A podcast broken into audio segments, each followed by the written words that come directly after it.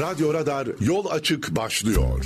Efendim hayırlı sabahlar diliyoruz. 91.8 Radyo Radar'dasınız. Bugün de size merhaba demek kısmet oldu. Bugün de saat 9'a kadar sizlerle birlikte olacağız. Hepiniz hoş geldiniz, sefalar getirdiniz. Ben Mustafa Bayram. Ben Melih Kamış. Bugün de dünü, günü, bugünü, gündemi ve memleketteki olayları kısaca izah etmeye, anlatmaya, dilimiz döndüğünce yorumlamaya çalışacağız. Hepiniz hoş geldiniz, sefalar getirdiniz. Efendim günün güzel haberleriyle öncelikle başlayalım. Günümüz güzel geçsin. Brent petrol 108 dolara kadar düştü. Bu hepimiz için güzel ve hayırlı bir haber. E, Amerika'nın özellikle rezerv hamlesi sonrasında gelen açıklamalar e, beraberinde petroldeki nabzın bir miktar daha düşmesine sebep oldu. Amerika ne yapmış onu isterseniz ufaktan bir geçelim. Amerika'da Biden yönetiminin enflasyonla mücadele kapsamında petrol rezervlerinden piyasaya büyük ölçekte arz yapmayı planladığı belirtildi. Aylarca sürmesi beklenen hamleyle günde 1 milyon varilin piyasaya sunulması bekleniyor.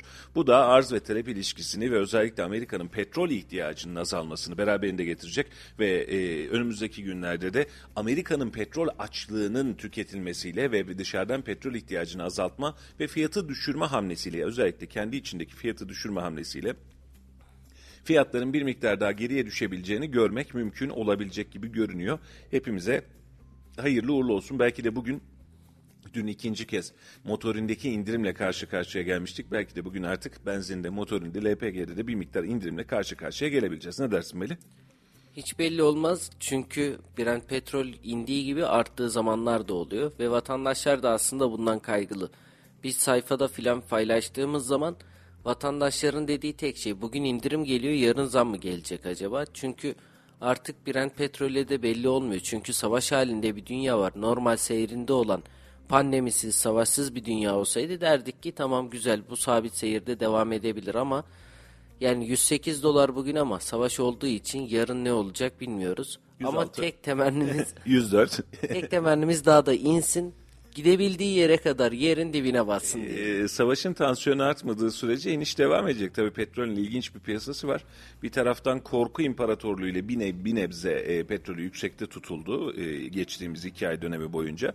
Ve şu an gelmiş olduğumuz noktada da artık yavaş yavaş o tansiyonun gittiğini görüyoruz. Çünkü Rusya ile Ukrayna arasında müzakereler artık yavaş yavaş kendine gelir halde. Tabii son dakika senin dediğine de şu anlamda katılıyorum. Son dakika Amerika, NATO tak diye bir müdahale yapmaya çalışıyorum. Bunu birazcık daha kızdıracağım, kızıştıracağım derse o zamanki durumu çok fazla görmek mümkün değil ama dünya her biri birbiriyle ilişkide yani e, kafalar gözler hepsi birbirine karışmış durumda. Hal böyle olunca Avrupa Rusya bir yere kadar e, dama diyebiliyor. Bir yerden sonra diyemiyor çünkü doğal gazda ihtiyacı var, ticarette ihtiyacı var, tarım ürünlerinde ihtiyacı var. Şu an herkes tabiri caizse melül melül bakıyor. Amerika öncülüğünde bir e, ambargo e, cennetine döndürüldü Rusya ama beraberinde Rusya'daki ürünlere özellikle doğal gaza Avrupa'nın müthiş derecede ihtiyacı var. E, düşünceyi şöyle almayalım. Sadece üretim e, sadece ısınmayla alakalı doğalgazdan bahsetmiyoruz. Üretimle alakalı doğalgazlara ihtiyaçları var. Sanayisinin birçoğu doğalgaza bağlı ve doğalgazda Rusya'ya bağlı ülkeler var. Tam bir intihar saldırısı. Mesela düşünsene yani e, aldığı doğalgazın yüzde yüzünü Rusya'dan alıyor. Tamamını Rusya'dan alıyor ve doğalgaz Rusya'nın elinde. Yani ne derse o olacak. Onun için şu anda da Avrupa'nın genelinde enflasyon baskısı müthiş derecede artıyor ve e, kesilmez hale geldi. Yani herkes için zor hale geldi. Tabii Türkiye'deki enflasyonu görseler muhtemelen kaldırıp kendilerini atarlar ama kendi içlerindeki enflasyon da onlara zor geliyor. Ücretler yetmiyor. Aman böyle mi yapsak, aman şöyle mi yapsak. Düşünsene biraz önce bir haber gözüme çarptı. Mesela İngiltere'de e, halk harcamalarından kısıtlamaya giriyormuş. İngiltere'den bahsediyoruz. İngiltere Krallığından bahsediyoruz. İngiltere'de son dönemde artan hayat pahalılığı karşısında tüketicilerin artık ısınma ve beslenme gibi zorunlu giderlerinden kesintiye gitmeye başladığı öğrenilmiş. İngiliz Ulusal İstatistik Ofisi toplam 13 bin kişinin katıldığı İngiltere'de 2021 Kasım ve 2022 Mart arasında artan hayat pahalılığına yetişkinler üzerindeki etkileri başlıklı anket ilişkin sonuçları yayınlamış. Ve sonuçlarda da vatandaşın şu an itibariyle e, gıda ve ısınma konusunda dahil olmak üzere kendi içinde daralmaya gittiğini düşünmüşler ve bu tespite ulaşmışlar. E, artan ve müthiş enflasyonları karşısında. Nedir enflasyonlar? İşte en fazla bulan %7'yi %8'i buldu. Hadi %10'u buldu. Ama Avrupa o %10 alışkın olmadığı enflasyon tavrı karşısında da ciddi anlamda kendi içinde bir gerginlik yaşıyor. Allah göstermesin, Allah beterinden saklasın.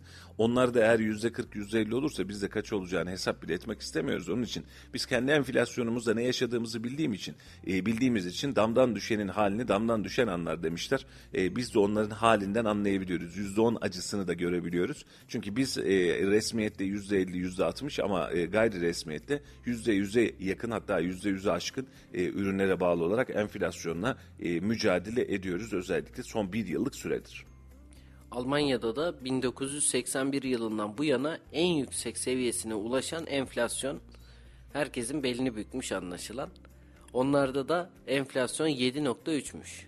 Yani 1981 yılından beri zirveyi bulmuş ve 7 Zirvesi bu. Evet. Siz zirve görmemişsiniz. Gelin de rekor gösterelim size. Allah kolaylık versin. Tabii ki gülüyoruz ağlanacak halimize ama memleketin hali de bu. Ee, zorlandığımız taraflar çok fazla. Vatandaşın sıkıntısı çok fazla ama bununla beraber ne yapıyoruz? Ee, AK Parti kanadından özellikle e, AK Parti Genel Başkan Yardımcısı e, ismini birazdan bakayım ve söyleyeyim. E, açıklamaları var. Temmuz ayı itibariyle memura, emekliye ve hatta işçiye eğer gerekiyorsa zam yapacağız. E, asgari ücreti enflasyon karşısında ezdirmeyeceğiz kıvamında mihvalinde bir açıklaması söz konusu. Ek 3600 göstergeyi çıkartacağız. Hatta bu yıl içerisinde e, EYT ile alakalı da sonuçlandırma yapacağız diyor. Seçimin geldiğini bir kez daha belki de fark etmiş olduk. Yani o hoş geldin, sefalar geldin durumuna getirmiş oldu. E, şu an itibariyle Temmuz ayında çıkabilecek enflasyon rakamlarına göre ve piyasa verilerine göre asgari ücrete ve beraberinde memur maaşlarına ve hatta emekli maaşlarına da zam gelmesi söz konusu olacak gibi görünüyor. Zaten tersi durumda da çok hareket edebilecek halimiz kalmayacak gibi. Onun için mecburiyetten bir zam faslı geçecek görünüyor. Çünkü geçen yılın 2825 lirası hala şu anki 4250 liradan çok çok daha değerli durumda. E, bundan kaynaklı olarak da vatandaşta, devlette, hükümette, muhalefette, iktidarda herkes e, bunu nasıl çözeriz acaba'nın derdine düşmüş durumda ve takvim olarak da e, Haziran-Temmuz ayını daha doğrusu işaret etmiş oldular Melih'ciğim. Ve bununla beraber evet bir savaş var. Her zaman konuştum sadece Türkiye değil. Tüm dünyayı etkiliyor. Bu verilerden bunu görüyoruz ama Türkiye'yi çok daha fazla etkiliyor. Bunun üzerine konuşalım isterseniz. Sürekli konuşuyoruz ama hı hı. buraya da kısa bir parantez açalım. Emtia fiyatları diyoruz, evet diyoruz, enflasyon diyoruz. Avrupa'da da aynı enflasyon var, Amerika'da da aynı enflasyon var. Ama baktığımız zaman bu savaştan en çok etkilenen ülke Türkiye oldu. Valla e, biz her şeyden etkileniyoruz. Bizim genel mizacımızda var. Çok duygusal bir, travmatik bir yapımız var. Şimdi e, hep baştan beri de konuştuğumuz Melih aynı noktaya gelmiş olacağız. E, ekonominiz sağlam değilse, siyasetiniz sağlam değilse, politik hamleleriniz sağlam değilse, içerideki üretiminiz sağlam değilse bunların her birisi ayrı ayrı başlık. Siz yaşanan her dalgalanmadan, her e, sıkıntıdan, her karın ağrısından müthiş derecede etkilenirsiniz. Şimdi emtia fiyatları, e, petrol fiyatları, işte un, e, buğday ve ayçiçeği konusundaki yaşadığımız, yağ konusundaki yaşadığımız sıkıntılar malumuz. Bu kısımları geçerek söylüyorum. Biz zaten kendi içimizde, kendi krizimizi Kasım ayı itibariyle başlatmıştık. Aralık ayında da tavan yaptı. 20 Aralık'ta baktığımız zaman ne yaptık? Biz 18 liralar civarında dolarları görüp, dolar pozisyonunu görüp daha sonra biz ne yapıyoruz diyerek e, NAS dediğimiz pozisyondan vazgeçerek başka bir pozisyona doğru evrildik kendimizi. E, kur korumalı mevduat hesaplarını ve altın hesaplarını daha sonraki dönemde oluşturduk ve hala bu hesapları geliştirmeye devam ediyoruz. Yani bizim kendi elimizle yaptığımız kendimize ait bir krizimiz zaten hali hazırda vardı. O günlerde konuştuğumuzu hatırlarsan daha bu Rusya-Ukrayna krizinden bahsetmeden önce e, kura karşı kura endeksi bir garantili fon oluşturmak bizim için intihar olur. Çünkü biz çevresinde sürekli olarak aksiyonu bitmeyen bir ülkeyiz. Yani bulunduğumuz alan itibariyle ve bu aksiyonun hep içinde izledik. O gün de konuşmuştuk. Hatta daha bu hadiseler yoktu. Bakın dedik Rusya Ukrayna ise ne zaman ne olacağı belli değil. Bir tarafımızda Ermenistan, bir tarafımızda Irak, bir tarafımızda İran, bir tarafımızda Suriye, bir tarafımızda Kıbrıs, bir tarafımızda Doğu Akdeniz, bir tarafımızda Yunanistan. Bütün bu paydaşların içerisinde, tüm bu olguların içerisinde bizim sabit bir kur pozisyonuna geçmemiz ya da rahat bir pozisyona geçme şansımız yok. E, bunu yapmak için cidden çok ciddi kalıtsal hamlelere ihtiyacımız var. Yani bizim üretmeye ihtiyacımız var, dışa bağımlı ekonomiden çıkmaya ihtiyacımız var. Bunları yaptığımız zaman ancak böyle olabilir demiştik. Şu anda da biz zaten aynı süreci, aynı tabloyu görüyoruz. Bakın şu an bizden çok uzakta bir alanda Pakistan'da ya da Hindistan'da bir şeyler hareketlense, Çin'de bazı söylentiler çıksa, e, Japonya e, başka bir askeri hareketlilik yasa e, yaşasa ya da Kore, e, Kuzey Kore e, lideri e, açıp deli deli açıklamalar yapsa biz yine etkileneceğiz bundan. Çünkü bizim üretim dengemiz, kendi içimizde kendimize yeterli yeterli e, olma halimiz ve Merkez Bankası rezervlerimiz bunu kurtarmıyor. Şimdi basit özelliklerle, basit örneklerle anlatalım Melih birazcık daha açıklayıcı olsun. Şu an itibariyle aylık 5 bin lira maaş aldığını hesap edelim. Sen şu an itibariyle gelen maaşını, aylık ödemelerini, aidatını, kiranı yatırıp geri kalan kısmıyla da geçindiğini hesap edelim. Var mı hazırda birikmiş para? Yok. İşsiz kalmaktan korkar mısın? Evet korkarsın. Çünkü eğer işsiz kalırsan bir sonraki ay ucu açılacak ve sen rahat etmeyeceksin. Peki tersinden dönelim. Kenarda bir 100 bin lira paran olmuş olsaydı, yani 20 aylık maaşın olmuş olsaydı, işsiz kalmaktan korkar mıydın? O süre zarfına kadar zaten iş bulurum diye. Aynen derdin ki ben bir ay iki ay gerekirse cepten gireyim problem değil ama onun sonrasında ben bu işimi toparlarım. Tablo bu mu? Bu. Bu hepimiz için geçerli Meriç'im. Şimdi bunu esnaf için de alalım. Esnaf şimdi ay sonunda kirası var, ödemesi var, vergi var, SSK var, SGK var hepsini üst üste üst üste ödüyor. Ay sonunda çıkıyor bir nefes alıyor. Oh çok şükür diyor hadi yeni aya hazırlanalım diyor. Halbuki esnaf yan tarafta kenarda 200 bin lira, 300 bin lira, 500 bin lira paraya sahip olması, olmuş olsaydı banka hesabında duruyor olsaydı bir yere bağlanmamış bir para ama bak altın özellikle çiziyorum. Yani mala, mülke, e, arabaya, altına, köprüye vesaireye bağlanmamış bir paradan bahsediyorum. Esnaf sıkıntı yaşar mı? Yaşamaz. Allah kerim bakalım bu işleri de hallederiz deriz. Mesela biz bunu pandemi döneminde yaşadık. Pandemi dönemine hazırlıksız yaşa yakalanan insanlar biz ne yapacağız acaba derdine düştü ve çok ciddi sancılandılar. Ama kenarda parası olan insanlar da ya bugünlerde geçir 3-5 ay değil mi nasıl olsa dedi. 3-5 aydan fazla sürdü ama onlar da o süreci geçirdi. Şimdi Türkiye için dönelim, Merkez Bankası için dönelim. Rezerviniz varsa, kasada paranız varsa, elinizde avucunuzda geliriniz varsa siz hiçbir şey umursamazsınız. Piyasa da bunu bilir. Der ki öyle 3-5 milyon dolara, 3-5 milyar dolara biz Türkiye'yi yoklayamayız. Biz Türkiye'ye sıkıntı veremeyiz derler ve siz de hareket edersiniz. Merkez Bankası'nda rezerviniz yoksa ne yaparsınız? Katar gelse de söz verse, Birleşik Arap Emirlikleri gelse de söz verse, hangi ürünü hangi fabrikaya kime satsak acaba diye oturur derdine düşersiniz. Yaşadığımız tablo da bu. Ne zaman ki biz borçları bitirip kenarda paramız var hale gelirsek, e, değerlerimiz var hale gelirsek o zaman dünyada olan hiçbir şey bize etkilemez hale, daha doğrusu minimum etkiler hale gelmiş olur. Ama bunu yakalamak için de herhalde çok fırında ekmek yememiz lazım. Bu eleştiri sadece AK Parti dönemindeki hükümet dönemine değil. Biz onun öncesinde de öyleydik. Kasamızda paramız yoktu ki bizim. Yani çok iyi hatırlıyorum. Ee, Irak Savaşı'ndan sonra Amerika 1 milyar dolar para verecek diye kaç gün söylentisi gerçekleşmişti. Lüksemburg bize o zaman 300 milyon euro mu filan bir para gönderdi. Biz ne kadar havalara uçmuştuk. Oo para geldi ne kadar güzel filan diye. Memurumuzun maaşını öderken bile bazen sancılar yaşamıştık. Yani bugünleri de unutmayalım. Unutmuyoruz da. Ama o günden bugüne bir şeyi değiştirebildik mi? Tamam memur maaşında belki sıkıntı yaşamıyoruz ama devlet bütçesinde cebimizdeki kalan parada sıkıntı yaşıyoruz Melih'ciğim. Bu da yılların bize verdiği tecrübelerden biri.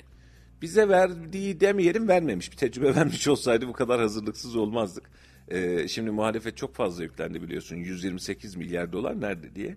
Çeşitli açıklamalarla da e, ekonomi yönetimi bunu savuşturdu. Yani çok net açıklamalar yoktu. Mesela 128 milyar dolar kasada diyen vardı, bozdurduk bunu aldık diyen vardı. Hükümet kanadından da bu anlamda netlikler gelmedi. Onun üzerine de Merkez Bankası başkanları... E, Maliye Bakanları filan görev değişikliği yaşanınca biz neyin ne olduğunu çok fazla anlayamadık. Ama şu an itibariyle kasanızda 150-200 milyar dolar eğer paranız olmuş olsaydı, Merkez Bankası'nın rezervi olmuş olsaydı şu an korkulu rüya görmeyecektik. Şu an rezervlerimize bakıyoruz. Her ay otomatik düzenli olarak Merkez Bankası biliyorsun bu anlamda açık ve şeffaf olmak durumunda. Eksi rezervdeyiz. Eksideyiz. Artıyı boş ver eksi taraftayız. Hal böyle olunca e, hareket edebileceğimiz yer, dilimizin uzandığı yer, konuşabildiğimiz yerde kısıtlı kalmış oluyor. Ne zaman ki bu problemi aştık, ülkece, milletçe, devletçe kenarda paramız, bol miktarda üretimimiz oldu. O gün itibariyle evet biz doğru yoldayız deriz. Peki Merkez Bankası'nın kasası nasıl dolar? Bir, üretimle dolar. iki güvenle dolar. Üç, vergiyle dolar. Eğer bunları doğru sağlarsınız Merkez Bankası'nın kasası dolar. Yoksa e, kamuya sürekli e, birilerini alalım, e, aman buradan pozisyon açalım, buradan KDV indirelim diyerek biz Merkez Bankası bütçesini dolduramayız Mehmetciğim. O da biz, ona da bizim gücümüz yetmez zaten. Valla yeter. Liyakati esas alırsak, insanların çalışma güdüsünü esas alırsak bizim her şeye gücümüz yeter. Vatandaş olarak bizim gücümüz yetiyor. Bizim yine ona da gücümüz yeter. Yani tersinden söyleyeyim şu, sebep şu tabii ki yani şu anlamda seninle hem fikrim hadi bakalım bir şeyler yapalım da yarın bunu toplayalım diyemeyiz. Ama vatandaş olarak bizim aydınlanmamız lazım. Yani şimdi şöyle yapıyoruz. En basitinden özelliklerle gidelim. Yani çocuğumuz okuyor. Okuduktan sonra mutlaka üniversiteye gitmeli. Üniversiteye gittikten sonra mutlaka devleti sırtını dayamalı. KPSS'ye girmeli. Doğru mu? Doğru. Devlette bir sırtlık yer kalmadı hala ama hala biz alım yapmaya devam ediyoruz. Gerekli gereksizinden bahsetmiyorum. Yani şu an mesela öğretmen açığımız vardır almamız lazımdır. Buna bir şey demem. Hekim açığımız vardır almamız lazımdır. Bak buna da bir şey demem. Ama mesela çok basitinden söyleyeyim. Kamu dairelerine gittiğiniz zaman, kamu kuruluşlarına gittiğiniz zaman hepimiz hep beraber görüyoruz. Bir kişinin yapabileceği işe dört kişi var. Eski Türkiye düzenine döndük mü yeniden? Vallahi dönmüşüz. Hani meşhur skeçler vardı ya kahve mecliste kahve yapmaya bir tane kahveci bir tane şekerci bir tane servisçi dört kişiyle çay servisi yapılıyor muhabbeti vardı ya şu an kamudaki durumumuz bundan ibaret. Belediyelerde de bundan ibaret. Şimdi belediyelerin en büyük sancılarından bir tanesi var olan personelin yükü. Düşünsene adama 1 lira bütçe geliyor bunun 990 lirası personel maliyeti. Nereye yatırım yapacak da nereye hareket edecek belediye? E peki ne yapmak lazım? Lüzumsuzsa söndür yapmak lazım. Gereksizse almamak lazım. Daha az insanla daha fazla iş yapmak lazım. Özel sektörde yanınıza almayacağınız personeli belediyede neyse şunun da ahbabıymış diye işe sokmamak lazım. Şimdi bunları gerçekleştirecek olursam bütçem fazla vermeye başlar. Başlayabilir. Yani dün Ahmet Bey'le ufak bir yürüyüşe çıktık şimdi.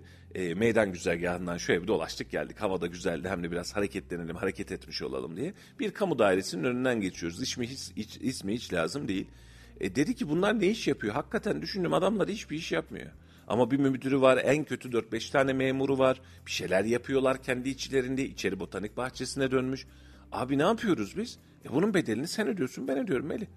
Basit özelliklerle gidelim. Onar bin lira sigortalarıyla beraber, özlükleriyle beraber ortalaması olsun. Orada da 10 kişi çalışsın ne yapar? 100 bin lira yapar. Peki bir yılda ne yapar? 1.2 milyon lira yapar. 1.2 milyon liralık memlekete faydası var mı o ekibin? Yok. Ama orada duruyor. Ama orada duruyor. Bu bir kişiyle de yapılabilir mi? Yapılabilir. Bu başka bir bölge müdürlüğüyle ya da Ankara üzerinden ya da online olarak yapılabilir mi? Bu da yapılabilir. Ama orada böyle bir müdürlük var, böyle bir daire var. Benim minimum hesabım 10. Hüseyin'i gösterdiğinde onu mu göndereceğiz? Yok. Nedir? Bu taraflarda bir kurum mu? Ha yok şu Merak- taraflarda. Şimdi bir şey gösteriyor Melih. Sevgili dinleyicilerimiz tabii sesli olunca anlamıyor. Şimdi Hüseyin'e doğru bir şey gösteriyor. Şura mı demek istiyorsun diyormuş. Ben anlamıyorum. Hüseyin'e mi bir şey yapacağız diyorum. Yok Melih'ciğim o yanındaki daire değil. Oranın vasfı birazcık daha büyük. Allah var işlerini yapıyorlar. Bahsettiğim yer başka bir yer. Ee, mesele şu.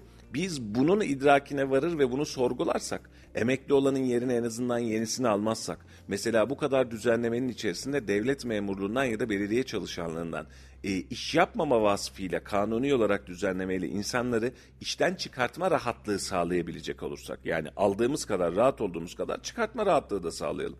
Düşünsene gidiyorsun sen memur oldun eskaza kazandın seni nasıl çıkartacağız biz? Çıkartma lüksümüz yok. Bitti. Yani sen yüz kızartıcı suç işleyeceksin, başka bir şey yapacaksın, ihtarlar alacaksın, üst üste biriktireceksin de biz seni çıkartacağız. Ya halbuki amirin sadece amir inisiyatifinde değil, iş olarak inisiyatifini de değiştirme, pozisyon değiştirme ya da çıkartma durumunun da olması lazım. Yoksa kamunun içerisinde şu an bakın kamu e, şeyi olduk, memur devleti olduk. Her tarafta memur var, amir var, e, belediye çalışanı var, o var, bu var. Herkes belediyeye, devlete bir şekilde sırtını dayamış durumda. E peki bu vatandaş sizi bir nasıl besleyecek? Nasıl besleyecek?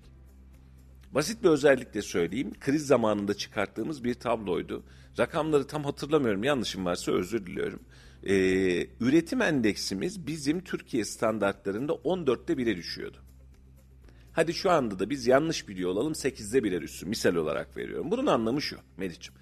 Kaç milyon insan üretimin içerisinde yer alıyor? Şimdi üreteceğiz ki doğru mu? Bir şey çıkacak. Üretmezsek geri kalanı buna hizmet edecek. Bunu şöyle düşünelim. 8 kişi ya da 10 kişi bazında bakalım. Bir aile düşünün. Bir aile babası tek başına çalışıyor. Beraberinde hanımı dahil, çocuklar dahil, babası dahil örnek olarak verim 8-10 kişiye bakıyor bir evin içerisinde. Buranın müreffeh olmasını, çok şenlikli olmasını bekleyebilir misiniz?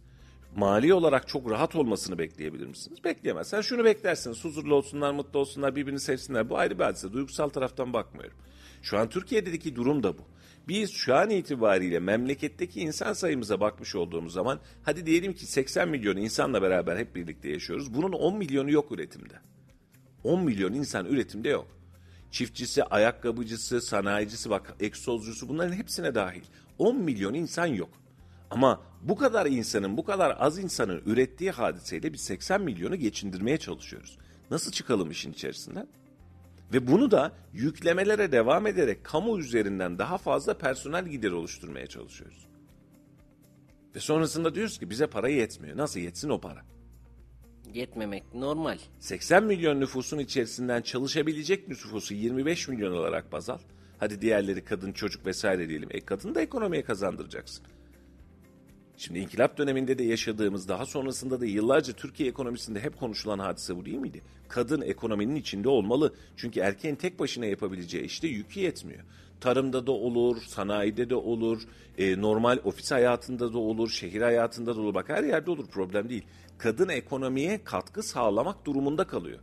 E, çünkü gücün yetmiyor. E şimdi biz bu üretim saatini tutup da 80 milyonun içerisinden 30 milyon insanın ürettiğini düşünsene bir o zaman. O gün bizi hiç kimse tutamaz. Ürettiği şeyin önemi yok. Şöyle önemi yok. Yani buğday üret, arpa üret, şeker pancarı üret, kundura üret. İşte me- metalden mobilya üret. Örnek veriyorum ahşaptan mobilya üret. Bak ne yapıyorsan yap problem değil. Ama bu üretim otomatik olarak da ki, ki tamam hepimiz rahatız. Bak aynı ofisin içerisindeyiz. 20'den fazla Üretim insanla var. çalışıyoruz. Üretirse bir herkes ne oluyor? Şenlik oluyor. O zaman diyoruz ki o herkes çok rahat. Herkes oturup da sen sadece üreteceksen geri kalanı sadece sana çay getirmek, kahve getirmek, muhasebeni tutmak, maaşını hesaplamak, bunu pazarlamakla uğraşacaksan olur. Tek kişilik üretimlik dev kadro olur. Diğerleri tüketim olur. Aynen öyle. Bunu sağladığımız gün Melih'ciğim yani konu uzadı birazcık fazla açtık konuyu özür dilerim ama bunu sağladığımız gün kamu maliyesinde sağlarız. Çünkü üretim demek beraberinde vergi demek. Beraberinde katma değer vergisi, beraberinde gelir vergisi demek doğru mu? Üretim demek beraberinde istihdam demek. Bunların her birini oluşturduğunuz zaman sizin açlıkla alakalı bir sınırınız kalmaz ki. Şöyle düşün, evde kaç kişisin? 8 kişisin. 8 kişinin 4 kişisinin çalıştığını düşün ve ortak havuza para getiriyor. Ya bir kişi mi 4 kişi mi? Tabii ki 4 kişi. Allah bereket versin. Allah bereket versin. Bugün itibariyle dörderden beşerden para alıyor desen eve 20 bin lira para giriyor demektir. Türkiye standartlarında bak 20 bin lirayla 8 kişi beslenip büyütülür mü? Büyütülür. Ama bir kişi çalışır da geri kalan 8 kişi yemeye devam ederse ki eşittir Türkiye tablosu. O zaman evdeki herkes aç kalır. Hiç kimse besilenemez yani kendine gelemez. Bu tabloyu, bu izahı buradan görmek lazım efendim. Evet bununla ilgili de açıklamalar vardı. Dün e, Grup Başkan Vekili, AK Parti Grup Başkan Vekili Muhammed Emin Akbaşoğlu 3600 ek gösterge ve asgari ücrete ilişkin bir açıklama yaptı. Bu açıklamada da yılın ikinci yarısında memur ve emeklilere bir artış söz konusu olacak. Asgari ücretli kardeşlerimiz için de durumu ele alınacak, kamuoyuyla paylaşılacak ifadelerini kullandı. 3600 ek gösterge içinde Temmuz ayında biz gerçekleşmesini bekliyoruz ifadelerini kullandı. Muhammed Emin Akbaşoğlu. Biraz önce de evet söylediğimiz konu böyle bir umut var e, olmakta zorunda gibi görünüyor. Tabii bunun enflasyona baskısını, yansımasını, e, üretime ve sanayiye yansımasını da değerlendirmek lazım. Asgari ücretle şu an çalıştıran esnaf ve sanayici zaten çok rahat durumda değil ama arttıracak olursak ne olur? Peki arttırmadık ne olur? Tam tersinden de bakalım. Bu sefer de asgari ücretli rahat değil. Bir çıkmazın içerisindeyiz. Melih nasıl çıkacağız bilmiyorum. Hani hakikaten işleri zor. Bak yanlış anlama. Hakikaten işleri zor. E, tanımlanmış ve daha öncesinde sistemi kurulmuş bir iş olmuş olsaydı daha rahat hareket edecektik ama şu an itibariyle o rahatlığı ne yazık ki göremiyoruz. Yani şu an Temmuz ayında gelse bunu bu konuyu biraz açalım. Çünkü Açalım maaşa zamdan bahsediyoruz. Melih iştaha geldi. Evet Melih'ciğim. yok. Hayır zam gelmesi de bir çare değil. Sorun orada. Yani zam gelecek. Evet zam geldi. Ocak ayında yüzde elli zam geldi. Evet. Rahatlığa kavuşuyorduk ve üzerinden 3 ay geçti. Melih çıkmazın içinden şöyle çıkamıyoruz. Şimdi 4250 lira asgari ücretimiz var doğru mu? Doğru. Peki vatandaşın eski düzenine kavuşabilmesi için yani yedim, içtim, gezdim ve beraberinde ev almak için niyet edebildim, araba almak için niyet aldım, edebildim demesi için. Şu anki bahsetmiş olduğumuz asgari ücretin bu benim psikolojim yani matematiksel bir veri değil. şu an itibariyle 10 bin liranın üzerinde olması lazım. Doğru mu? Çalışan 4 bin, 5 bin lirasıyla, 4 bin lirasıyla örnek olarak veriyorum gıda harcamasını vesaire harcamasını çözecek. Geri kalan kısmıyla kirasını halledecek vesairesini halledecek. Geri kalan kısmını da biriktirebilecek. Bak beklenti tablo bu. Peki bunu yaptığımız zaman ne olacak? Bugün 4 bin liraya halledebildiği hayat standartını o gün 8 bin liraya halledebilecek. Yani e, Özgür Demirtaş'ın yaptığı açıklamalar vardı. Biz de benzerini onun öncesinde ve sonrasında konuşmuştuk. Ne kadar arttırırsan arttır temel asgari ücreti ya da maaşı piyasaya para döndürmüş olursun. Belli bir dönem ticaret sağlamış olursun. Ama beraberinde de enflasyonu körüklemiş olursun. 100 bin lira olsun diyordu mesela. Aynen öyle. Şimdi tersinden de bakalım. Peki arttırmayalım abi o zaman ne yapacağız? O zaman fiyatı düşüreceğiz. Alım gücünü yükselteceğiz. Asıl temel mesele bu. Yani ben markete gitmiş olduğum zaman almış olduğum 500 lirayla almış olduğum sepet toplam kilogram miktarı, toplam yiyecek miktarını eğer arttırabilirsen o zaman ben mutlu olurum. Dün Geçen seneki şey- çok özür diliyorum. Geçen seneki maaş standartını ve piyasa standartını düşün. Geçen sene eğer sen bu işçiye 4250 lira cebine para geçseydi işçi çok mutlu olurdu. Çünkü niye? Ucuzdu. Bugüne göre çok çok ucuzdu. Ama bugün 4250 geçiyor mutlu olmuyor. Bunu arttıralım 8000 lira yapalım dedin ki öyle bir ufuk yok da hani 4600 yapalım 400 lira 500 lira zam yapalım belki de diyecek. Hadi yaptın. E ne değişti ki? Yani o e, meşhur tabirimize dönüyor. Hacem bin eşeğe bindi ayakları yerde geziyor. Bir şey değişmiyor. Yani gidiyoruz ve markete gittiğimizde 10 liralık malı bu sefer 12 liraya almaya başlıyoruz. Ne değişti? Hiçbir şey değişmiyor. Bunun için alım gücünü yükseltecek önlemlerin, fiyatı düşürecek önlemlerin alınabilmesi lazım. Yoksa arttırdıkça arttırırız. Ve enflasyon çok psikolojik ve sosyolojik bir hadise. Yani bir sefer iş sirazeden çıktıktan sonra tutturma şansın yok. Şimdi şu ürünü almışım Meriç'im. Bunu 10 liraya almışsın geçen sene. 11 liraya satacakken bir bakmışsın alım fiyatın 13 lira olmuş. 11'e satmışsın 13'e gidip geri almışsın. Ne yapıyorsun? Bir sefer dayağı yedin buradan. Zarar ettin bak. Yaptığın ticaretten zarar ettin. Şu an ne yapıyorsun? Bu iş 13 liraydı 15 lira oldu şimdi. 15'e alıyorsun. Diyorsun ki 16'ya 17'ye satayım. Mm-mm, kurtarmaz. Ben 20 lira yazayım. Niye? Ben bunu satıp da yeniden gitmeye almaya gittiğimde 16-17 lira olur zaten bu diyorsun. Otomatik olarak arttırdın mı arttırdın. Sendeki 20 lirayı komşu gören komşun ne diyor? Ya o 20'ye satıyorsa ben 22'ye bile satarım diyor. Doğru mu? Benimki bir daha kademe de iyidir arttı mı? diyor. Bir kademe de arttı mı? Vatandaş gözünde artık bunun olgusu oluşmaya başladı mı? Şimdi mesela konut fiyatlarına bir bakın, ikinci el araç fiyatlarına bir bakın. Alan satan yok. Ticaret en azından ama fiyatlar sürekli hareketli. Niye? Bir algı var. Algı diyor ki fiyatlar artıyor diyor. Hop koyduk üstüne. Fiyatlar bir de artıyor. Bir daha koyduk üstüne. Ya ne hale getirdik biz işi? Normalde geçen yani iki yıl öncesinde 300 bin liraya alabildiğin evi şu an bir buçuk milyon alıyorsun. Beş katı. Beş katı bir şey mi değişti Türkiye'de? Yok değişmedi ama psikolojimiz değişti. Koy koy üstüne koy, koy koy üstüne koy. Niye zarar etmek istemiyorsun sen de? Mesela basit örnek vereyim ya telefonun ikinci ele düştü mesela yeni telefon aldınız. Eski telefonunu ne yaparsın? İnternete girer satışa koyarsın. Normal şartlarda ya da götürür bir ikinci elciye satarsın. İkinci elciye satsan bile ne yapıyorsun Meriç'im? Giriyorsun o malum meşhur sarı logolu sitelere. Ortalaması. Kaç lira gidiyormuş bu ürün diye fiyatına bakıyorsun. Diyorsun ki o benim fiyat benim telefon da 5000 lira ediyormuş diyorsun. Sonra sen de oraya koyuyorsun. Benimki daha temiz 5500 lira yazıyorsun. Alan almayan belli olsun diyorsun. Arttı mı fiyat? Arttı. Peki alışveriş var mı? Satabildin mi? Hayır ama arttı mı fiyat? Arttı. Ne zaman gerçeğe dönüyor bu? Suni artış sen satmak için mecbur kaldığında acil satmam gerekiyor paraya ihtiyacım var dediğinde ve bu ürünün fiyatını dibe çektiğinde belli oluyor. O zaman sen 4 lira yazıyorsun. Da alsınlar ben bir an evvel satmam lazım. 4 liraya da müşteri yok 3 lira yazıyorsun anladın mı? O zaman fiyat düşüyor. Biz şu an onun fiyatın bolluk dönemindeyiz. Yani herkesin arttırdığı dönemdeyiz. Özellikle konut ve otomotiv için bunu söyleyebilirim. Herkes fiyat arttırıyor. 300'e aldığımız arabayı şu an 600 lira ediyor. Aradan geçen ay 6 ay geçmiş. 300, 600. Mantıklı mı? Değil. Ama ben 600'lük arabayı yani şu an 600 dediğin arabayı ya bunu satayım da bir tane sıfırını alayım ya da bir üstünü alayım dediğin zaman o da olmuş 1 milyon. Dengeler bozuk.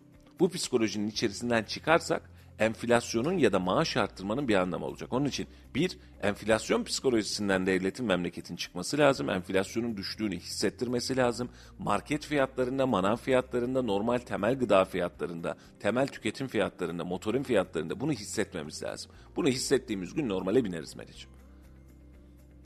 İşte yani şu an için KDV indirimi yapılıyor. Mesela birçok üründe gördük. Evet. Hangi konuda bir sıkıntımız var? Hemen temizlik ürünleri mesela en son gelen. KDV'yi yüzde bire çekiyoruz. Çektikten sonra bu fiyatı dengeler mi? Yani sürekli böyle mi devam edecek yüzde bir olarak önümüzdeki günlerde, yıllarda diyelim artacak mı? Kalıcı mı geçici mi bilmiyorum Meriç'ciğim ama bu tür hadiseler, bu tür kavramlar memlekette birazcık kalıcı hale gelir. Yani şöyle izah edeyim. Ee, bir sefer böyle yapıştırdım mı böyle gider. Mesela gıdada te- %8'e düşürmüştük KDV'yi normalde daha öncesinde. Yıllardır %8. Kimse de ya bunu %18 yapalım mı demedi. İlk kez mesela bir KDV artışı yaşadık. Neyde yaşadık? İkinci elde yaşadık. Teknelerde yaşadık hani. Hani böyle bir bu birazcık da hani böyle bir ağza bir varmak bal çaldık. Hani bir, bir, bir- bak biz oradan da parasını alıyoruz filan diye. Orada da ciddi handikaplar oluşacak. Onu da haricen konuşalım. Özellikle galericiler konusundaki hadiseyi de rahatlıkla konuşalım. Ee, şu an indirmiş olduğumuz katma değer vergisi KDV'ler bizim kamu maliyesimiz ve kamu disiplinimiz adından da bize sıkıntı çıkartıyor. Bir de böyle bir sancı var. Yani devlet neyle geçinecek kardeşim? Vergiyle geçinecek. Vergiyle. Vergiyi alamadığın zaman, vergiyi düşündüğün zaman ne yapacaksın? Sen de bunun sıkıntısına şey mal olacaksın. E, bunu çıkartmak için ne yapman lazım? Yarın vergi arttırman lazım. Yine aynı noktaya biniyoruz. Evet şu an psikolojik olarak bir destek, vergi desteği ama açık söyleyeyim sen markete gittiğinde bir fiyat dengesinden düşüş hissedebildin mi markette manavda Melih'ciğim? Düşüş değil tam tersine artışı gördük. artış. Şimdi yükselişin içerisinde verebileceğin, ortaya çıkartabileceğin ufak hamleler e, çerez olur çıkar. Yani o çok kötü bir durum. Şimdi yükseliyor tamam mı? Tak tak tak tak tak gidiyor. Giderken diyorsun ki aa ben buradan yüzde beş fiyat düşüyor. Görünmez ki arada. Görünmez yok olur arada. Hüseyin sabah bindik arabaya. Diyor ki domates 20 lira olmuş. Evet. Her gün konuşuyoruz bunu Hüseyin. Hüseyin bizi dinlemiyor uyuyor herhalde orada. Yani fiyat artınca yani yemişim domatesin diyeceksin de para etmiyor yani paran da yetmiyor. Hani e, Ramazan geliyor şimdi hani Ramazan gelmesin de boş ver canım normalde de gıdamız var besleniyoruz. Yani yaz geliyor ya bir salata mı yapsak acaba diyorsun 20 lira domates fiyatı. 30-35 liralar 40 lira olmuştu silor salatalık şimdi yeni yeni 15-16 liralar civarına gelmiş minimum fiyatlarda şu an. Daha aşağısına düşer mi bu yakıt fiyatlarıyla düşemez nasıl düşecek hacimli bir mal. Aslında güzel bir örnek. Niye? Çünkü markete gidip onu almaya kalktığımızda ya da herhangi bir ürünü almaya kalktığımızda onu alacağımız zaman o fiyata baktığımızda biz kaygılanıyoruz. Evet. Yoksa onun haricinde konuşuyoruz evet ekonomi şöyle böyle ama kendi başımıza gelmemiz lazım. Dilimiz yanması lazım ki ya bu kadar olmuş demek lazım. Ee, o zaman da almamak lazım. Yani alamıyoruz. Şimdi mesela dün e, Recep Bağlamış'ın da açıklaması vardı işte sucuk pastırma fiyatlarının Ramazan ayında değişiklik öngörmüyoruz diye. Aslında bu birazcık üstten de bir baskı ama teşekkür ederiz kendisine. Diyor ki yani artık gıda zamanı insanların ulaşacağı zaman bu dönemde artış yapmamak lazım. Hani oturtmak lazım fiyatı vesaire diyor. Tamam kendince haklı eline koluna sağlık emeğine sağlık ama meseleye şöyle bakalım. Hadi git de pastırma al. Hadi git de al. Yani eve yarım kilo şuradan pastırma alayım desen 3 kişi, 2 kişi, 4 kişi bir öğünlük olur. Hadi bilemedin 2 öğünlük olur doğru mu? Yani ne kadar tutacak ki? E dilimi geliyor 3,5 liraya. Düşün o gün haberini yaptı arkadaşlar. Dilimi olmuş 3,5 lira. Yani 4 kişilik bir ailede birer dilim yani şöyle iftarda birer dilim ha bak fazla değil. Birer dilim yiyorum dediğinde zaten 14 lira tutuyor. Gitti geçmiş olsun. E şimdi hal böyle olunca senin o lüks tüketim ya da normal tüketim diye bakabileceğim malzemelerde de bizim alım gücümüz düşüyor. O zaman ne yapıyoruz? Bir kilo almak yerine yarım kilo alıyoruz. Yarım kilo almak yerine 200 gram alıyoruz. O da olmadı hiç almıyoruz. Hayatımızdan çıkartıyoruz. Öyle yapmadık mı? Mesela yani son alışverişin ve geçen yılki alışverişin eve yaptığın alışverişi bir gözden geçir. Ne dersin? Benim alışverişten ziyade dün bir haber gördüm. Çok da dikkatimi çekti. Biraz önce baktım bulamadım onu. Cumhurbaşkanı Erdoğan Tarım Kredi Kooperatifinden bir alışveriş yapmıştı. Evet bin lira tutmuştu. Evet. O fiyatı hesaplamışlar. Şu an yaklaşık yüzde yüz, yüzü aşkın bir zam gelmiş o ürünlere. Ve bin lirayı şu an 2000 lira versek kurtarmıyor o fiyatlara. Yine Tarım Kredi Kooperatifinden var. Aynen aynı market. Aynı Market market, bile aynı. aynı markalar Evet. 2000 lirayı geçmiş. Hayırlı uğurlu olsun. Tablo bu. Yani o yüzden konuşuyoruz. Evet bir geçim kaygısı var. Yani umutsuzluk yok ama bir kaygı var. Şu dönemde yaşadığımız için. Yani biz bunu konuşurken bazen dinleyicilerimizin de içi kararıyor. Ya yine aynı şeyler. Yok ama senin gerçek- şom ağzını açtığın zaman zam haberi verince içimiz kararıyor. Melih yoksa normal konuşuyoruz biz. Yok dün mesela motorine 88 kuruş bir indirim bekleniyordu. Kesinleşti mi kesinleşmedi mi şu an için belli değil. O da e, bir iki saate kalmadan belli olur sanırım. Çünkü artık EP, EPKİS açıklamıyor zamları. EPDK ile aralarında bir münasebet olduğu için Münakaşa olduğu için ama özellikle de. ben Ee, açıklamayacağım dedi. O yüzden tam bilmiyoruz ama biz de kaynaklarımıza bakalım. Eğer geldiyse onu da vatandaşlarımıza duyuralım. Hep zam değil indirimler de geliyor. Motorinde indirim 1 lira 55 kesinleşti. Daha henüz kesinleşti bilgisi gelmemiş şu an baktığım kaynakta. Henüz ora kesinleşti bilgisini vermemiş.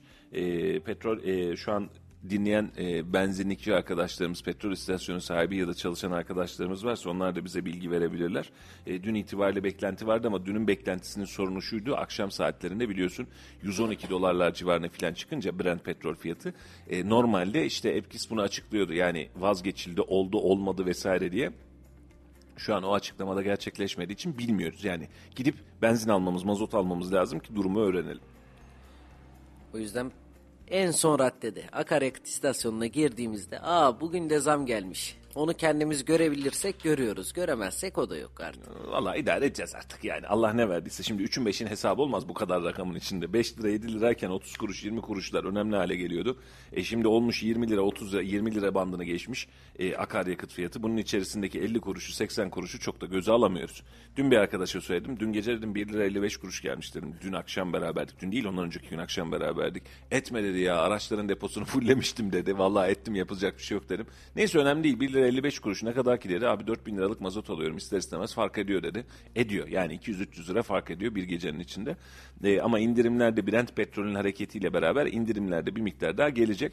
Ama e, bu gelecek indirimleri hani şunu beklemeyelim. E, yakıt yeniden e, motorun yeniden 13 lira olacak 12 lira olacak 10 lira olacak kıvamını beklemeyelim. Biz o kısmı çok hızlı geçtiğimiz için biz algılamakta zorlanıyoruz. Çift hanelilere geçerken hatırlıyorsun Melih'ciğim e, benzin istasyonları ikinci haneyi bulamadığı için hani tek haneye göre bazıları hazırlandığı için gidip başlarına bir rakamını filan eklemişlerdi. Sonra gittiler iki rakamını eklediler. Çok hızlı geçtik arada. Yani tabela değiştirecek vaktimiz olmadı. İnan o kadar hızlıydı iş. Ve şu anda o rakamları görüyoruz. O rakamlarla alıyoruz. Ve arabası olan kime sorsam yapma diyor. Yani arabası olduğuna pişman olan ilk defa bu dönemde karşılaşıyorum herhalde. Valla durum aynen öyle. Ee, şöyle ki araba noktasında şöyle ki e, satsa e, değerini kaybedecek araç fiyatları artıyor ne olacağı belli değil ama şu an e, mesela özellikle memur arkadaşlarımızın birçoğu araç kullanmamayı tercih ediyor.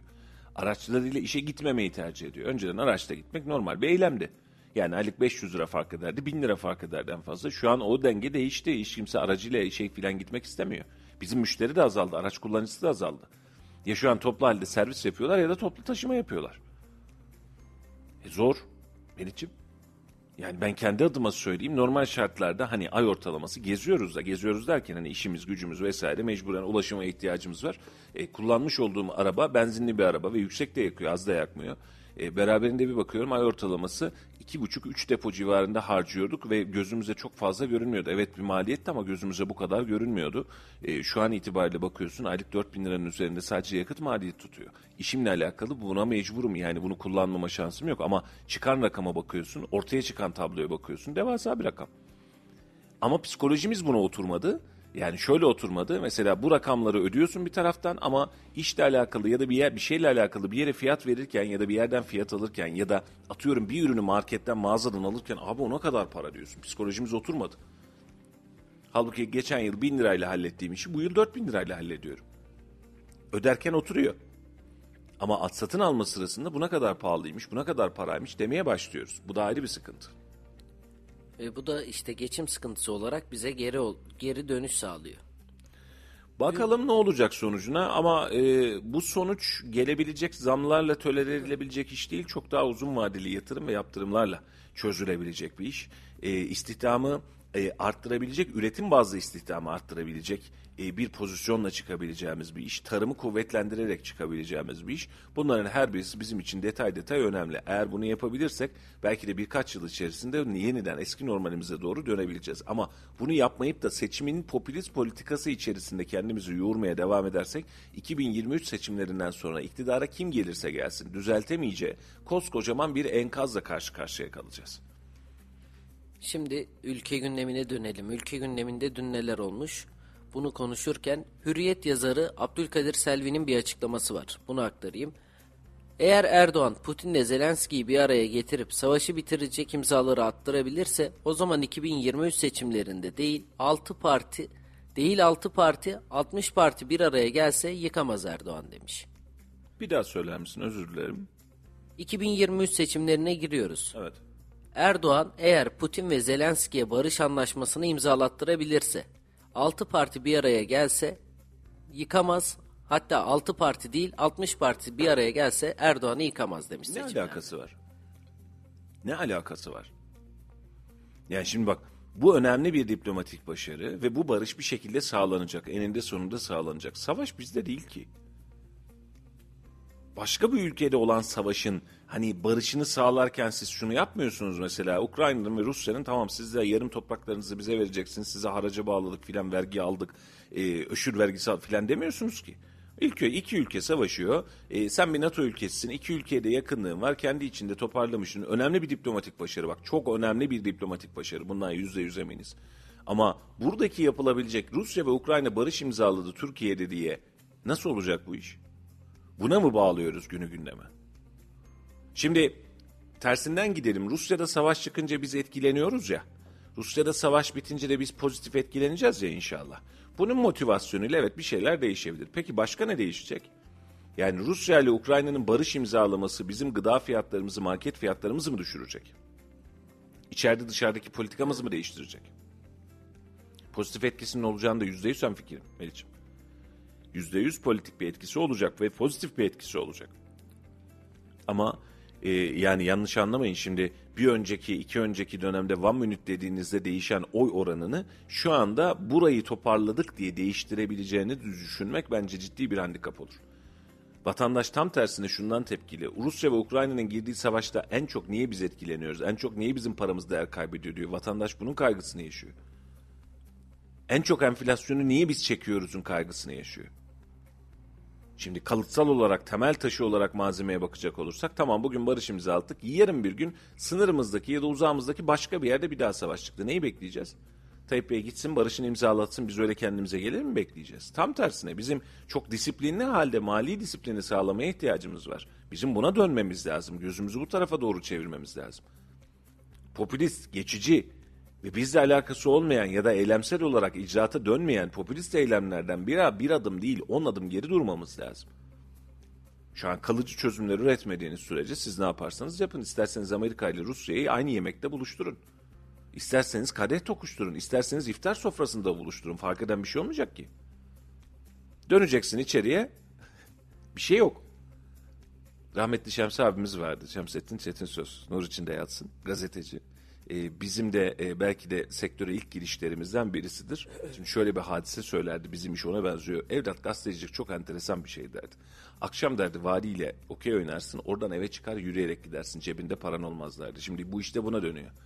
Diplomatik ilişkiler çok enteresan. Tamam o masada bulunursun her şeyin tamam ama döndüğün zaman neyle geleceğini ve memleketinde neler olduğunu da hesap etmen lazım. Pozitif bir artı hepimiz için memleket için de iyi bir itibar. Buna bir itirazım yok. Ama bir seçimin kaderini değiştirebilecek kadar önemli nitelikte bir iş değil. Bizim dışarıdaki gücümüz ne olursa olsun içerideki gücümüzün de benzer dengelerde olması lazım. Ekonomik olarak vatandaşı rahatlatmamız lazım. Bunu yapmadığımız sürece, gözümüzü kapattığımız sürece bu sürecin işin içerisinden çıkamayız. AK Parti bunu yapabilir mi? Evet yapabilir. Yapamaz demiyorum bak. Evet yapabilir. Yapmak isterse AK Parti yarın itibariyle start verip dengeyi de değiştirebilir. Ama gücümüz mü yetmiyor, idrakımız mı yetmiyor, sürecimiz mi yetmiyor, bütçemizdeki paramız mı yetmiyor bilmiyorum.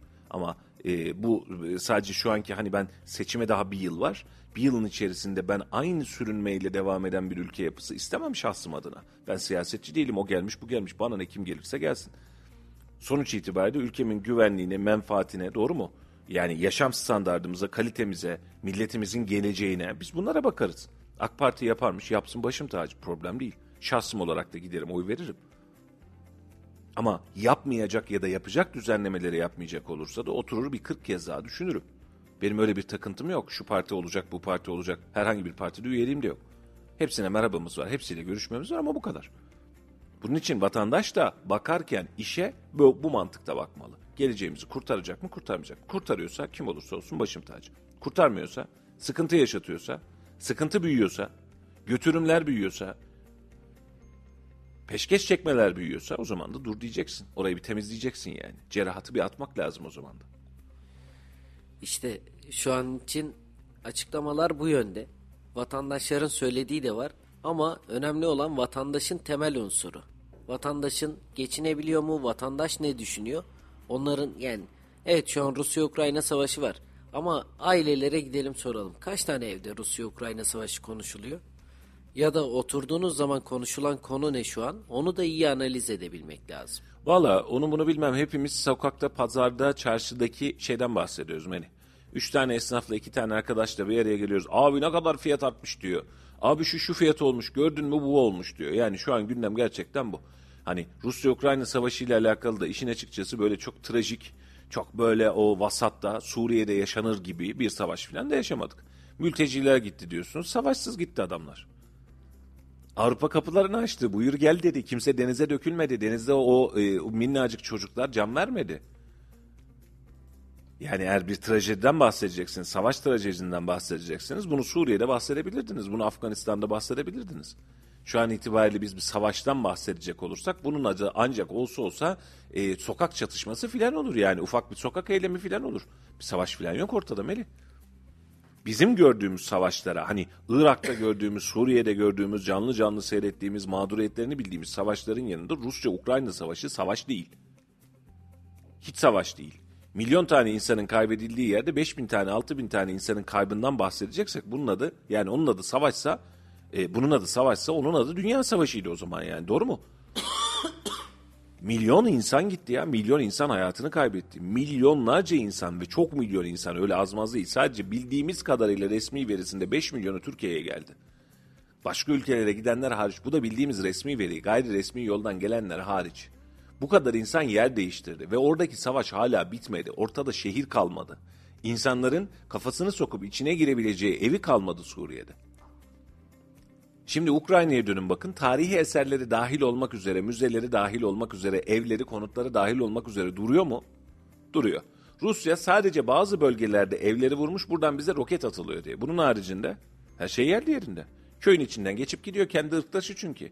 Geçtik bu konuda burada sıkıntısı olan gitmek isteyenler çıktılar. Polonya vesaire vesaire tüm Avrupa ülkeleri kucağını açtı. Ukraynalılar gelebilir dedi. Bekliyoruz dedi. Biz bile aldık Ukraynalı. Biz bile aldık. Anaokulu çocuklarını tuttuk Antalya'ya getirdik. Oradaki o özel bakım çocukları var ya onları tuttuk Antalya'ya getirdik. Anaokulda değil. Yetimhane. Yetimhane çocuklarını. E beraberinde geçtiğimiz günlerde Bakan Bey açıklamıştı. 100 bin kişiye yakında mülteci aldık içeriye. Suriye'deyken öyle miydi? 100 bin tane mülteci o gün Suriye'den çıkıp da Yunanistan sınırına gelseydi, Almanya'ya girseydi, dünya yer yerinden oynardı. Almadılar. Biz aldık ama onlar almadılar. Şimdi bu kadar hadise gözümüzün önünde cereyan ederken buranın adı savaş değil. Ya da hadi savaş, Ukrayna'nınki de savaş. Böyle bir savaş yok. Onun için bizim vatandaşın hani bunu hatırlıyorsun ilk başta da çok fazla konuştuk. Sabahımız, akşamımız, gecemiz, gündüzümüz televizyonlar 28-29 gün boyunca Ukrayna-Rusya savaşından başka haber vermediler. Sabah akşam savaş bülteni sundular. Sonuç ne? Kurban olduğum savaş kendi ülkemde olsa Allah göstermesin bu kadar olur herhalde. Sürekli bir algı, sürekli bir operasyon, savaş var. Neyi kaçırdık biz? Savaş dediğiniz şeyin içerisinden savaş çıkmadı.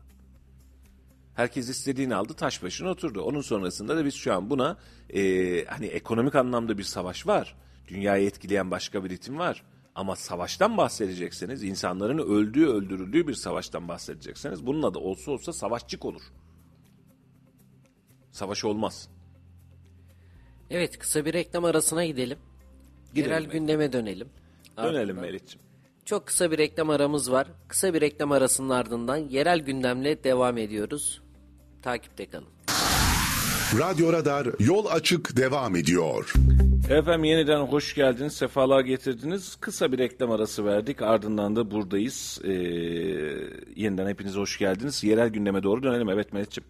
Evet dün Ticaret Borsası Başkanı Recep Bağlamış'ın açıklamaları vardı ve bununla ilgili de pastırma ve sucuk fiyatlarında artış beklenmiyor dedi. Ramazan öncesi açıklamalar yapan Kayseri Ticaret Borsası Yönetim Kurulu Başkanı Recep Bağlamış, et zamlarının fırsatçılıktan kaynaklanmadığını söyledi. Evet. Bu önemli bir kısım. Kaynaklandığını değil, Kaynaklanmadığı. kaynaklanmadığını söyledi. Bağlamış Ramazan boyunca da tüketicinin yeni zamlarla karşılaşmaması için ellerinden geleni yapacaklarını kaydetti. Ee, şimdi sivil toplum örgütleri açıklama yaparken buna Recep Bey de dahil ee, ortaya çıkartabilecekleri ses aslında çok yüksek. Ama e, korku dağlar bekçisi. Bunu e, Recep Bey bu işin içinden en fazla çıkanlardan bir tanesi. Yeri geldiğinde sert açıklamalar yapabiliyor. E, ama bakmış olduğun zaman şunu çok rahatlıkla söyleyebilirdi Recep Bey bu toplantıda. Yani yem fiyatlar ortada, mazot fiyatı ortada, bu fiyat ortada, eti daha ucuz zaten zaten hangi hale getirebileceğiz? Çiftçi, besici zaten bu anlamda sıkıntısı var, işin içinden çıkamıyor diyebilirdi. Eğer özelde konuşursanız bunu da muhtemelen der. Ama medyaya çıktığımız zaman şikayetlenme kısmını bir adım geriye atmak zorunda kalıyoruz. Yani söylüyoruz ama söyleyemiyoruz.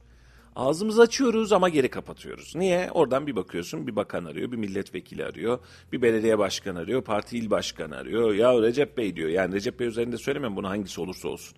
Hal böyle olunca çok bağımsız, çok rahat, çok açıklaması derin e, anlamlar ifade eden açıklamaları ne yazık ki göremiyoruz. Şu an gördüğümüz tablo bu. Şu an et fiyatlarında, süt fiyatlarında yaşadığımız handikapın en önemli sebebi bu ürünlerdeki enflasyondur. Enflasyonun asıl sebebi ise bu ürünlerin temel maliyetleri, girdi maliyetlerindeki enflasyondur. Yem fiyatı artmış, ilaç fiyatı artmış, mazot artmış, elektrik artmış. Tüm bu artışların içerisinde diyorsun ki sen eti daha ucuza satabilir misin? Nasıl satayım? Nasıl satayım? Geldiğim yer belli. Daha fazlasına giremiyorum ki zaten ben bu işin. Ve bunu biz 4 aydır konuşuyoruz. Doğru mu? 4 aydır konuşuyoruz. Bak bunlar iyi günlerimiz. 50-60 liraya kıyma bulduğunuz günleri çok hızlı unutacaksınız. Dişi hayvanlar kesiliyor. Bundan dolayı bir baskı var. Pazarda ürün var. Bundan kaynaklı olarak fiyat yükselmiyor ama gidebilecek yeri yok bu işin. Ve bu iş bize patlayacak demiştik. Eski yayınlarımız, podcastlerimiz hala duruyor ve şu anda da bunu yaşıyoruz söylenilen şeyleri söylenildi daha evvelki zamanlarda eğer tedbirler alınmış olsaydı, o hayvanlar kesilmemiş olsaydı, çiftçi rahat etmiş olsaydı belki bu kadar fiyatımız yükselmeyecekti ya da sıkıntı yaşamayacaktık. Şu an süt fiyatında da hatırlasana %20 %30 zam gelmiş 5 liraya gelmiş süt olur mu kardeşim filan diyorduk kesmiyor adamı. Şu an itibariyle 8 lira yapması gerekiyor sütü. Yarın bir gün süt o fiyata geldiği zaman da ben bunu nasıl içeceğim diyeceksin. Valla sen nasıl içeceğim bilmem de inek de gitmiyor yani. O yemi yemeden de hareket etmiyor. Hal böyle olunca sıkıntı büyüyor. Şu an Recep Bey'in de açıklamalarında, STK'ların da açıklamalarında da aynı tablo var. Ne yazık ki diyorum e, Meriç'im. E, şu an e, girdi maliyetlerindeki enflasyon artışı ve ürün meta artışı her birimizi ciddi anlamda zorluyor hayvancılık sektöründe ciddi anlamda zorluyor. Evet belki Ramazan içerisinde bir zamdan bahsetmeyeceğiz ama kurban dönemine, kurban dönemine yaklaştığımızda bu fiyatları görme şansımız, bu fiyatları bir kez daha bulma şansımız olmayacak. Bunu da herkes bilsin. Yani bu işin değişmesi için, dengelenebilmesi için ancak elektrik maliyetinin, mazot maliyetinin beraberinde e, yem fiyatlarının ciddi anlamda düşmesi lazım ki hayvancı tamam kardeşim ben 100 liradan da kıymayı satarım 90 liradan da satarım, 80 liradan da satarım. Ben bu işten zarar etmiyorum o zaman desin. Ama yem fiyatlarını düşürmeden e, aslında Recep Bey de aynı tüyoyu vermiş. Bu bir fırsatçılık zammı değil. Yani hayvancılık sektöründe bu bir fırsat, stok vesaire zammı değil. Zaten stok yapılacak bir meta da değil. Mal bu kardeşim diyor. Bu fiyata ancak çıkıyor diyor. Ki o da zaten kar ettiği fiyatlar değil. Bu fiyata ancak çıkıyor diyor. Ve bununla beraber geçmiş yılların değerlendirmesini de yapıyor Recep Bey. 2019 yılının besiciler açısından olumlu olmadığını ifade eden bağlamış, et ve süt kurumu müdahale alımları ve bu yılın e, bu yılın büyük bölümünde de devam etmiştir. Devletin bu çabası da üretici açısından tam bir çözüm sağlayamamıştır ifadelerini kullanmış. Evet. Açık açık da söylenmiş aslında da. Açık kapalı söylenmiş Mehmetciğim. Çaktırmadan söylenmiş. Ağzına sağlık Recep Bey. Yani bu tür e, şikayetler varken, sorun varken STK'ların böyle açıklamalar yapmaları cidden önemli. Çünkü STK dediğimiz zaman ya bir sorun varsa bir dinleyelim ne diyor diye kulağımızı verdiğimizde sorunları açık açık ifade eden STK'lardan biri. Ticaret borsası. Ya burası böyle e, hakkını yememek lazım. Ciddi anlamda da yeri geldiğinde açıklamalarla e, derdini ve hengamesini anlatabiliyor. Bu konu kesin. Ama şimdi başka STK'larda da biz hep STK probleminden bahsediyoruz. Bu kısım ülke adına, ülke menfaatleri adına çok çok önemli. Başka STK'larda ise durum çok fazla bu tarzda olmuyor. Mesela geçtiğimiz günlerde yaşamıştık hatırlıyorsun değil mi? Esnaf Sanatkarlar Odası Başkanlığı için. Esnaf Sanatkarlar Odası Başkanlığı için siyaset ne yaptı? Dedi ki bizim adayımız burası dedi. Yani ciddi anlamda nasıl ya dedik böyle bir şey olabilir mi dedik. Ve yaptılar ve arkasında durdular. Daha sonrasında Çaban Çopuroğlu e, TV Kayseri'de katıldığı canlı yayında açıklamalar yaptı. Özellikle o kısmı dinledim. Diyor ki e, orada diyor ikili liste vardı diyor. Hani e, dağınıklık olmasın diye toparladık. Sonrasında bir liste daha çıktı. Artık bir şey yapamayız diyor. Şimdi o iki listeyi birleştirdik. Şeyh Odakır'la diğer listeye birleştirdik. Altan Bey'in listesini birleştirdik. Aynı listenin içerisine harman ettik ama şu an yeni bir liste daha var. Artık biz bu konuda müdahale olmayacağız diyor. Şimdi müdahale olun ya da olmayın. Şeyh Odakır başkan seçildiğinde sizle alakalı, esnafla alakalı bu açıklamaları yapabilecek mi? Elinizi vicdanınıza koyun söyleyin.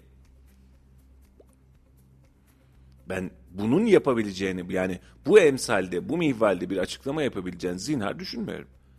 Çünkü niye? Siyasetin seçmiş olduğu, siyasetin daha doğrusu atamış olduğu memura dönüyor oda başkanı dediğimiz hadise. O zaman da padişahım çok geçeye dönüyor iş. Şimdi Kesoba başkan adaylığını açıklayan Oda Kır'da dün itibariyle de bir yemek düzenlemiş. Ee, Mayıs ayında yapılacak olağan genel kurulunda aday olduğunu açıklamış. İlk önceliğimiz odalarımızın arasında birlik ve beraberliği sağlamak olacak demiş.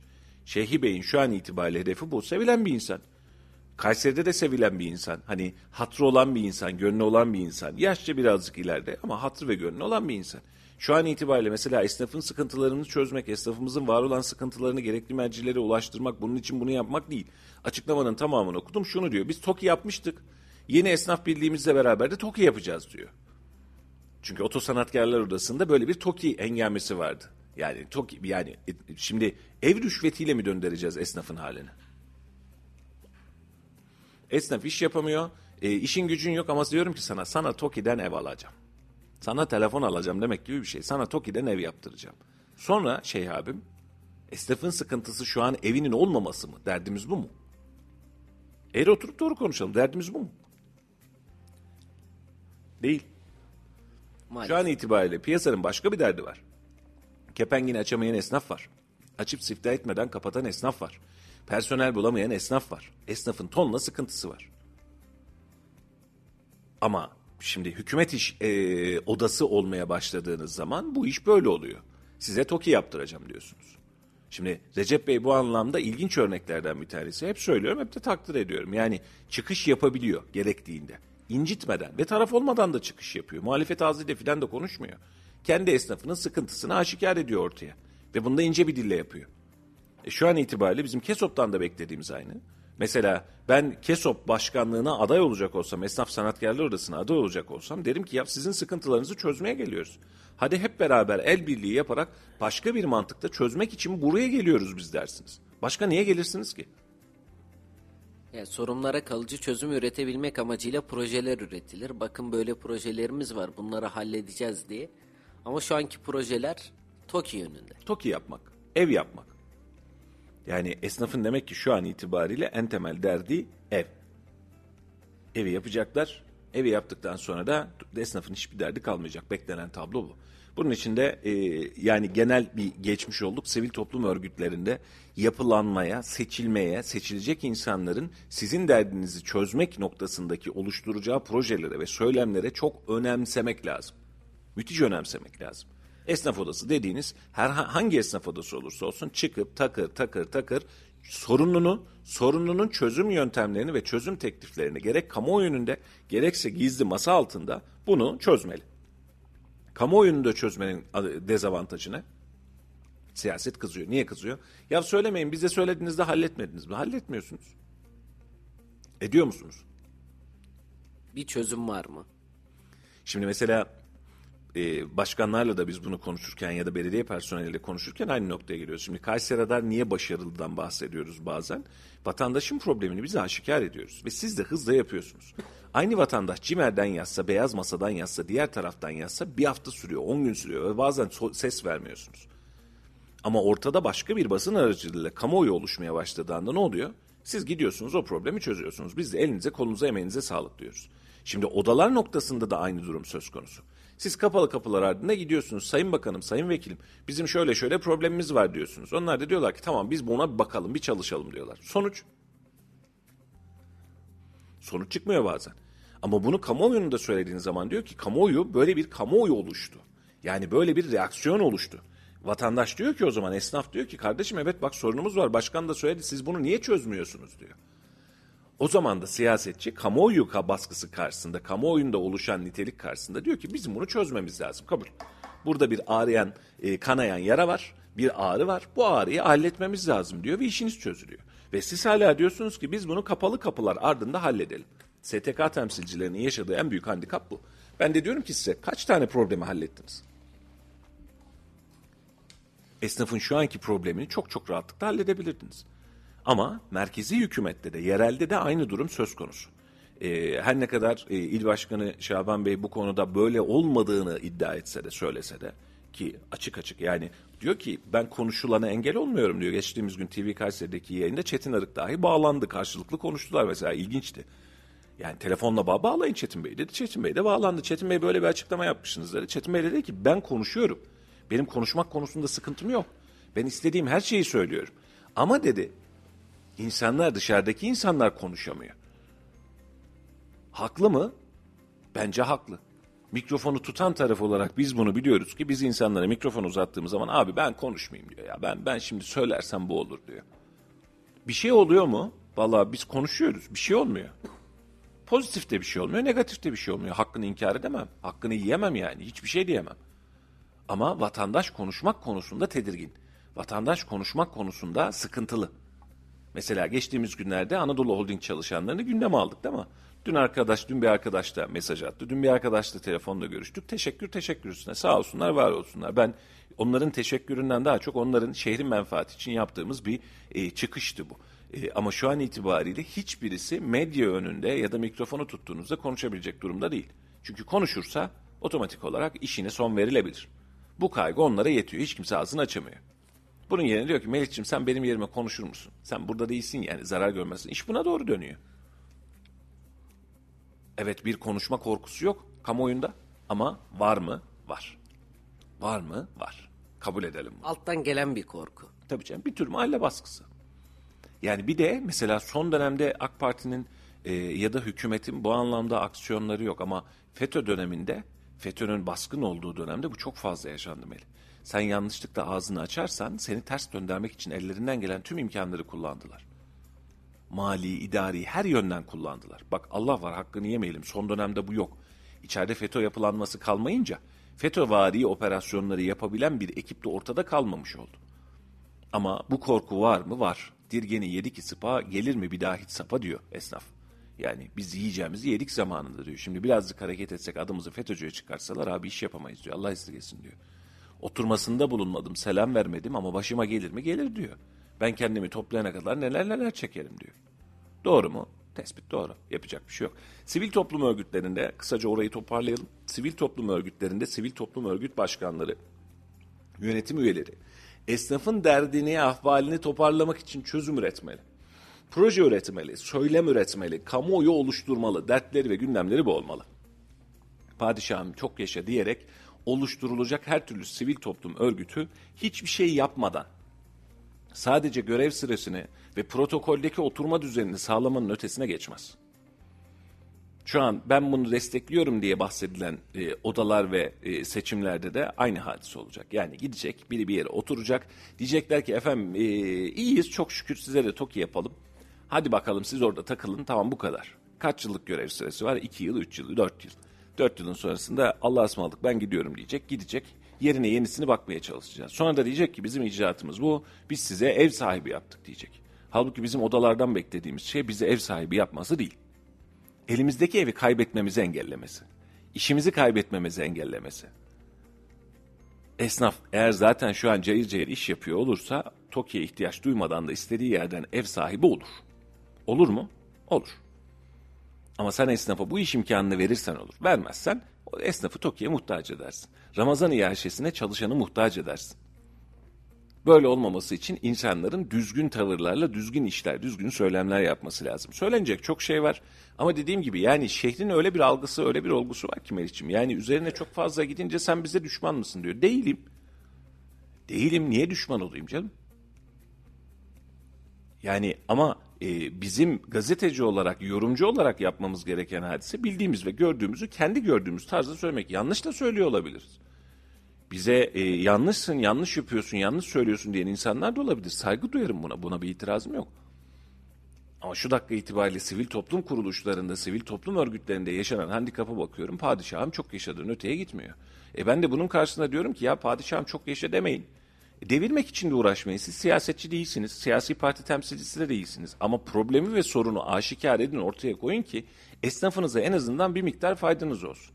E söyleyince de e, tepelerine e, balyoza vuruluyor. Onlar da rahat etmiyor. Onun için e, al gülüm ver gülüm e, gündem devam ediyor. Ve dediğim gibi koltuğu kaplamak, e, protokolde yerini almak, protokolde istediği gibi oturmanın ötesine de geçmiyor Melih'ciğim.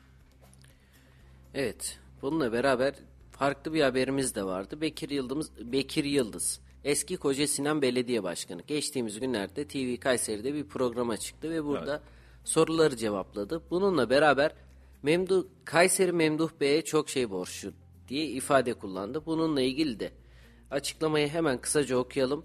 Büyükşehir Belediye Başkanımız Memduh Büyükkılıç'ın 1994 yılında yapmış olduğu bir tercih var. Yoksa ne Şükrü Karatepe, ne Bekir Yıldız, ne de Mehmet Özeseki siyaseti zerre kadar düşünmüyordu. Bu alan hiç düşünmediğimiz, hesap etmediğimiz, girmek istemediğimiz bir alandı. Fakat Memduh Bey çok ısrar etti. Bu şekilde üçümüzü de ikna etti. Siyasi bir partinin il başkanıydı. Bize dedi ki biz ölçüp tartıyoruz. %10-12 oy alıyoruz. Halbuki %30'un %30'ları yakalamalıyız. Yani e, yeni yüzlerle bu rakamı ancak biz yakalayabiliriz dedi. Siyasetin, Kayseri siyasetinin bu alanda Memduh Bey'e çok borcu var ifadelerini kullandı. Şimdi sevenler için güzel bir haber bu. Yani e, Memduh Bey'i e, Memduh Bey özelinde işte Bekir Bey'i, Şükrü Karatepe'yi, Mehmet Öseseki'yi sevenler, destekleyenler için güzel bir haber. Sevmeyenler için de diyorlar ki hep Memduh Bey'in başının altından çıkmış bunlar diyorlar. E, gelen yorumlar da bir miktar öyleydi.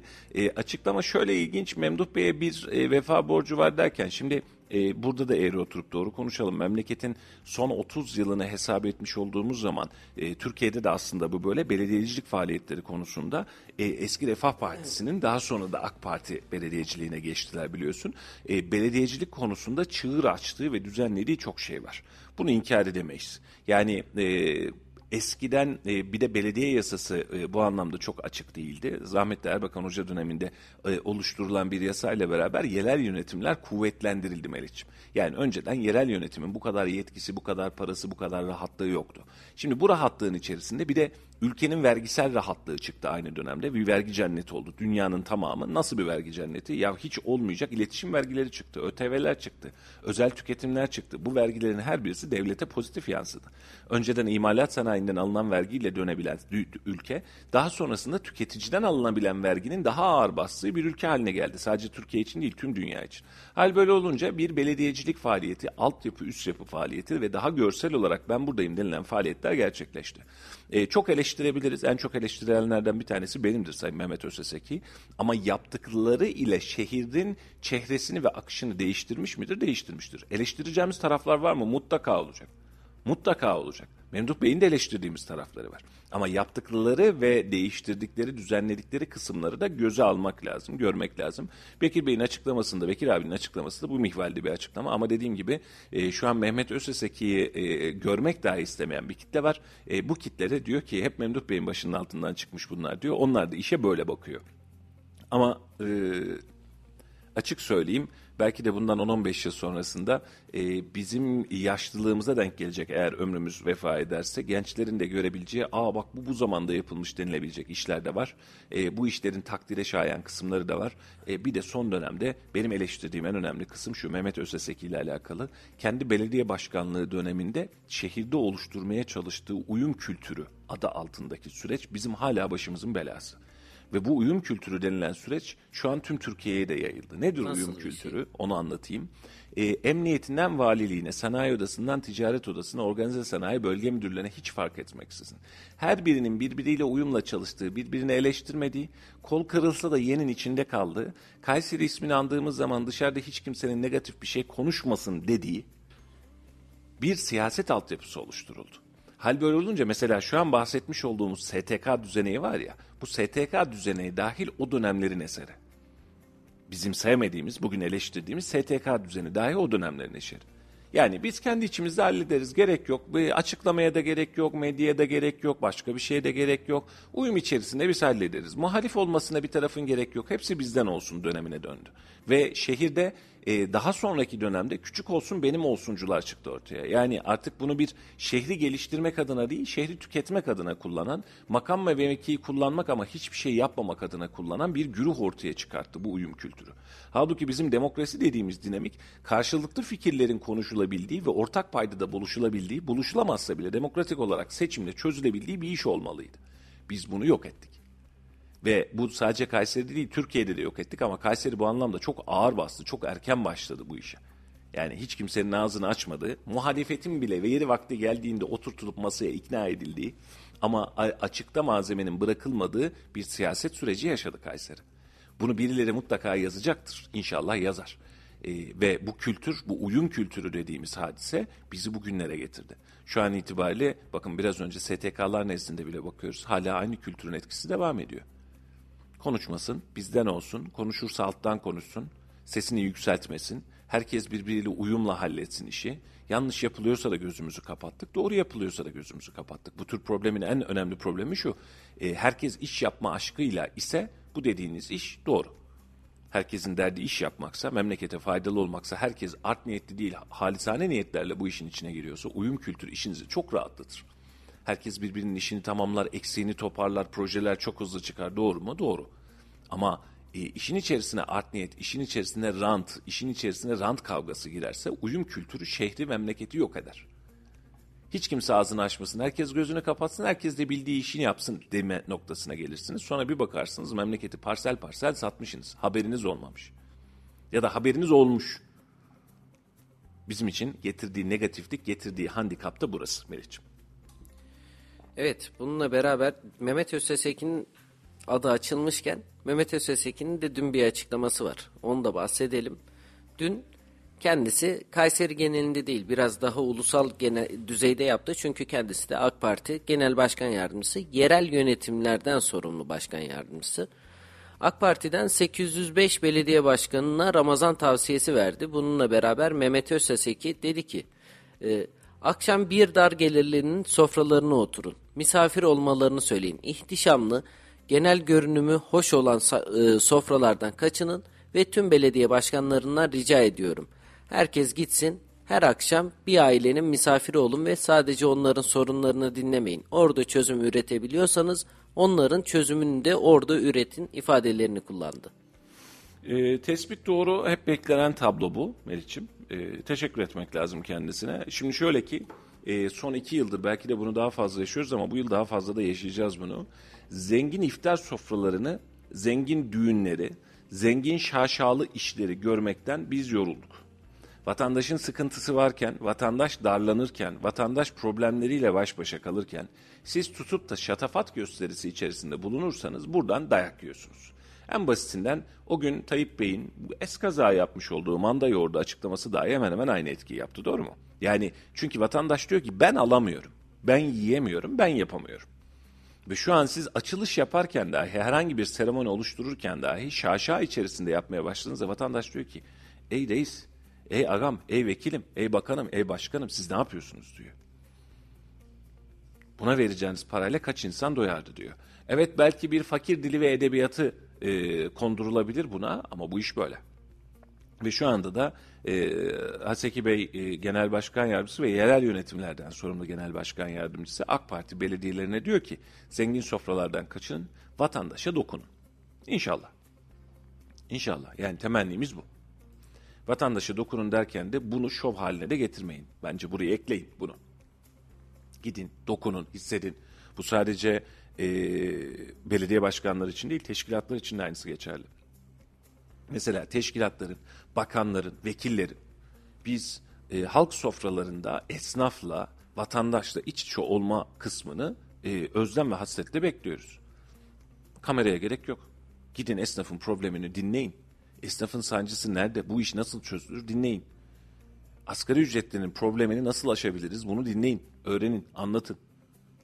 Destekleyin. Yani hiçbir kriz yokmuş gibi gözünüzü kapatarak bu dünyayı değiştiremezsiniz. Var, var olan problemi keşfettiğinizde, var olan problemin tanısını, tanılamasını yaptığınızda çözüm üretme şansınız olur. Yoksa sadece ya varmış ama geçer. Bu sadece Cumhurbaşkanı Recep Tayyip Erdoğan'ın yaptığı ya da yapmaya çalıştığı bir iş olmaktan çıkmalı. Topyekun bu işin içerisinden çıkmalıyız. Anlık verdiğimiz kararlarda denge değiştirmeye çalışıyoruz. İşte biraz önce konuştuk. KDV indirimleriyle fiyatı ne kadar aşağı çekebiliriz? Ama bu kadar çekebiliriz işte bu. Yani ötesi yok. Çekmiyor. Çekmiyor. Çekiyor mu abi? Çekmedi. Gıdada KDV indirimi geldi. Biz hangi gıda ürününü daha ucuz aldık? Denetlediniz, gittiniz, geldiniz. Yüzde yedi bahsettiğiniz rakam da gelen girdi maliyetleri öyle uçtu ki. Aynı dönemde gelen akaryakıt zamları dahi sizin zaten dengenizi alt üst etti. Elinde mal bulunan adamın KDV fazlası çıktı. E, stoktan kendini rahatlattı. Aynı fiyatı satmaya devam etti. Dengeyi bozuyoruz. Ve bunun içinde e, vatandaşla, vatandaşın özüyle ve kalıcı problemlerle ilgili e, çok ciddi işlemlere, icraatlara ihtiyaç var. Şöyle düşünsün siyasetçiler, şu an AK Parti, MHP siyasetçiler de şöyle düşünsün. Yarın hükümet olmayabilirsiniz, problem değil. Bir ömür boyunca hükümet olacak ya da iktidar olacaksınız diye bir kaydı yok. Burası bir koltuk. Doğru mu? Siz de emanetçisiniz. Hepimizin olduğu gibi.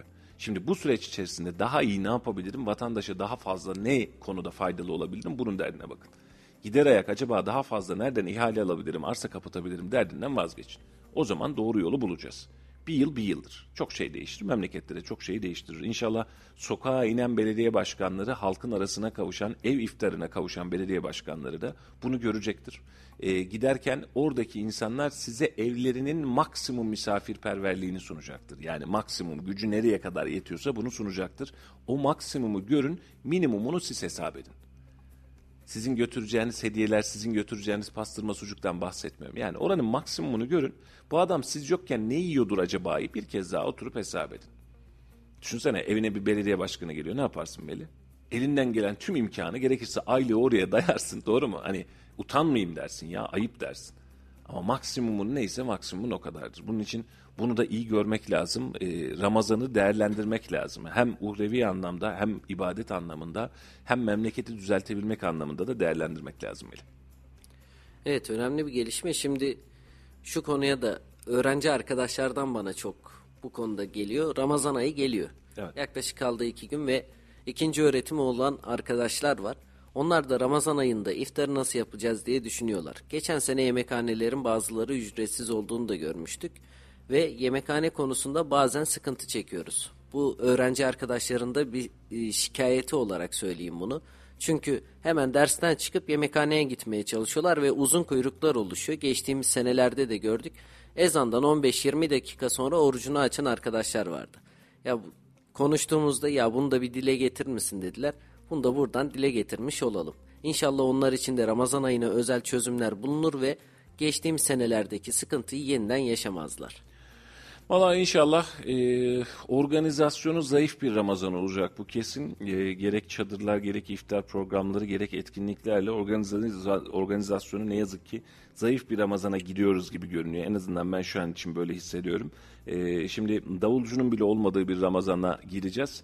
E, ama davulcunun olmadığı Ramazan'da bir yerlerde uhrevi Ramazan etkinliği falan yapacağız. Zor ihtimaller. Birazcık bütçeler de bu anlamda kısıtlı. E, birazcık biz... E, kendi içimizde de bu işleri sorun haline getiriyoruz. Sakin bir Ramazan geçireceğiz gibi görünüyor. Bu Ramazan'ı da böyle atlatacağız gibi görünüyor. Ee, öğrenci arkadaşlarımız için, e, fakirler, yoksullar için yapılabilecek yardımları, iaşe yardımlarını, yemek yardımlarını arttırmak lazım. Bu anlamda da sivil toplumun e, organize ettiği organizasyonlara bağış yapmak isteyen, ben de da katılmak istiyorum diyen belki de binlerce insanımız var ama ortada gördüğümüz çok fazla malzeme yok. Bildiğimiz vakıf derneklerin dışında ekstra bu işi organize eden bir yerlerde yok. E, bunun için de beklemeliyiz ama belediyeler zannedersem bu konuda kendi bölgesindeki vatandaşlara özellikle iftar döneminde e, yemek götürmeyi tercih edecekler. E, yemek taşımayı tercih edecekler. Taşıdıkları yemekleri artırmayı tercih edecekler. Belki de e, faydalı olmak isteyen insanlar için en azından hayırlarımız doğru yere ulaşsın diyecek insanlar için belediyelere ulaşmakta fayda var gibi. Onlar birazcık daha güvenli eller. E, şunun için güvenli eller yanlış anlaşılmasın. E, kimin fakir kimin fakir olmadığını iyi kötü onlar biliyor zaten e, sosyal yardımlaşmayla onlar da işin içerisinde var. Bir de güvenilir kurumlar. E, bu noktaları zannedersem değerlendirmek zorunda kalacağız. Öğrenci arkadaşlarımız için de onların da bir organizasyonu olmasını ümit ediyorum. Özellikle iftarlarla alakalı Melih'ciğim. Evet, genel olarak yerel gündemde dün böyleydi. Diğer başlıkları da sıralayalım hemen. Dün İl Sağlık Müdürlüğü tarafından Kayseri Emniyetine ilk yardım eğitim verildi ve Kayseri'de kripto kripto para dola, e, operasyonu yapıldı. İki gözaltımız var burada. Bu gözaltına alınan şahıslarla ilgili idari işlem başlatıldı. Aynı şekilde Emniyet Müdürlüğümüzün uyuşturucu operasyonunda bir kişi yeniden yine gözaltına alınmış oldu. Ve diğer başlıklardan dün ajanstan hem de ekibimizden arkadaşlarımızın geçtiği haberlere göre hurma ve hoşaflık ürünlerin fiyatı iki katına bağlanmış. Özellikle Ramazan ayı geldiğinde bu ürünlerin ön plana çıktığını görüyoruz ve hurma ne kadar oldu ve hoşaflık ürünler ne kadar oldu diye baktığımızda bu ürünlere de zam gelmiş iki katına çıkmış. Aynı şekilde Ramazan hazırlığı Kayseri genelinde sür, e, sürüyor. Kayseri'de camiler gül suyuyla yıkandı. Teravih namazları kılınacak. Orada Ramazan'a bir hazırlık olmuş oldu. Burada da camilerde de hazırlık devam ediyor. Kayseri'de hatimle, e, hatimle teravih kılınacak camiler de belli oldu. Kayseri genelinde toplam tüm ilçeler dahil 17 camide e, hatimle teravih namazı kılınacak. Bunu da belirtmiş olalım. Aynı şekilde bir dün duyuruya çıkmıştı.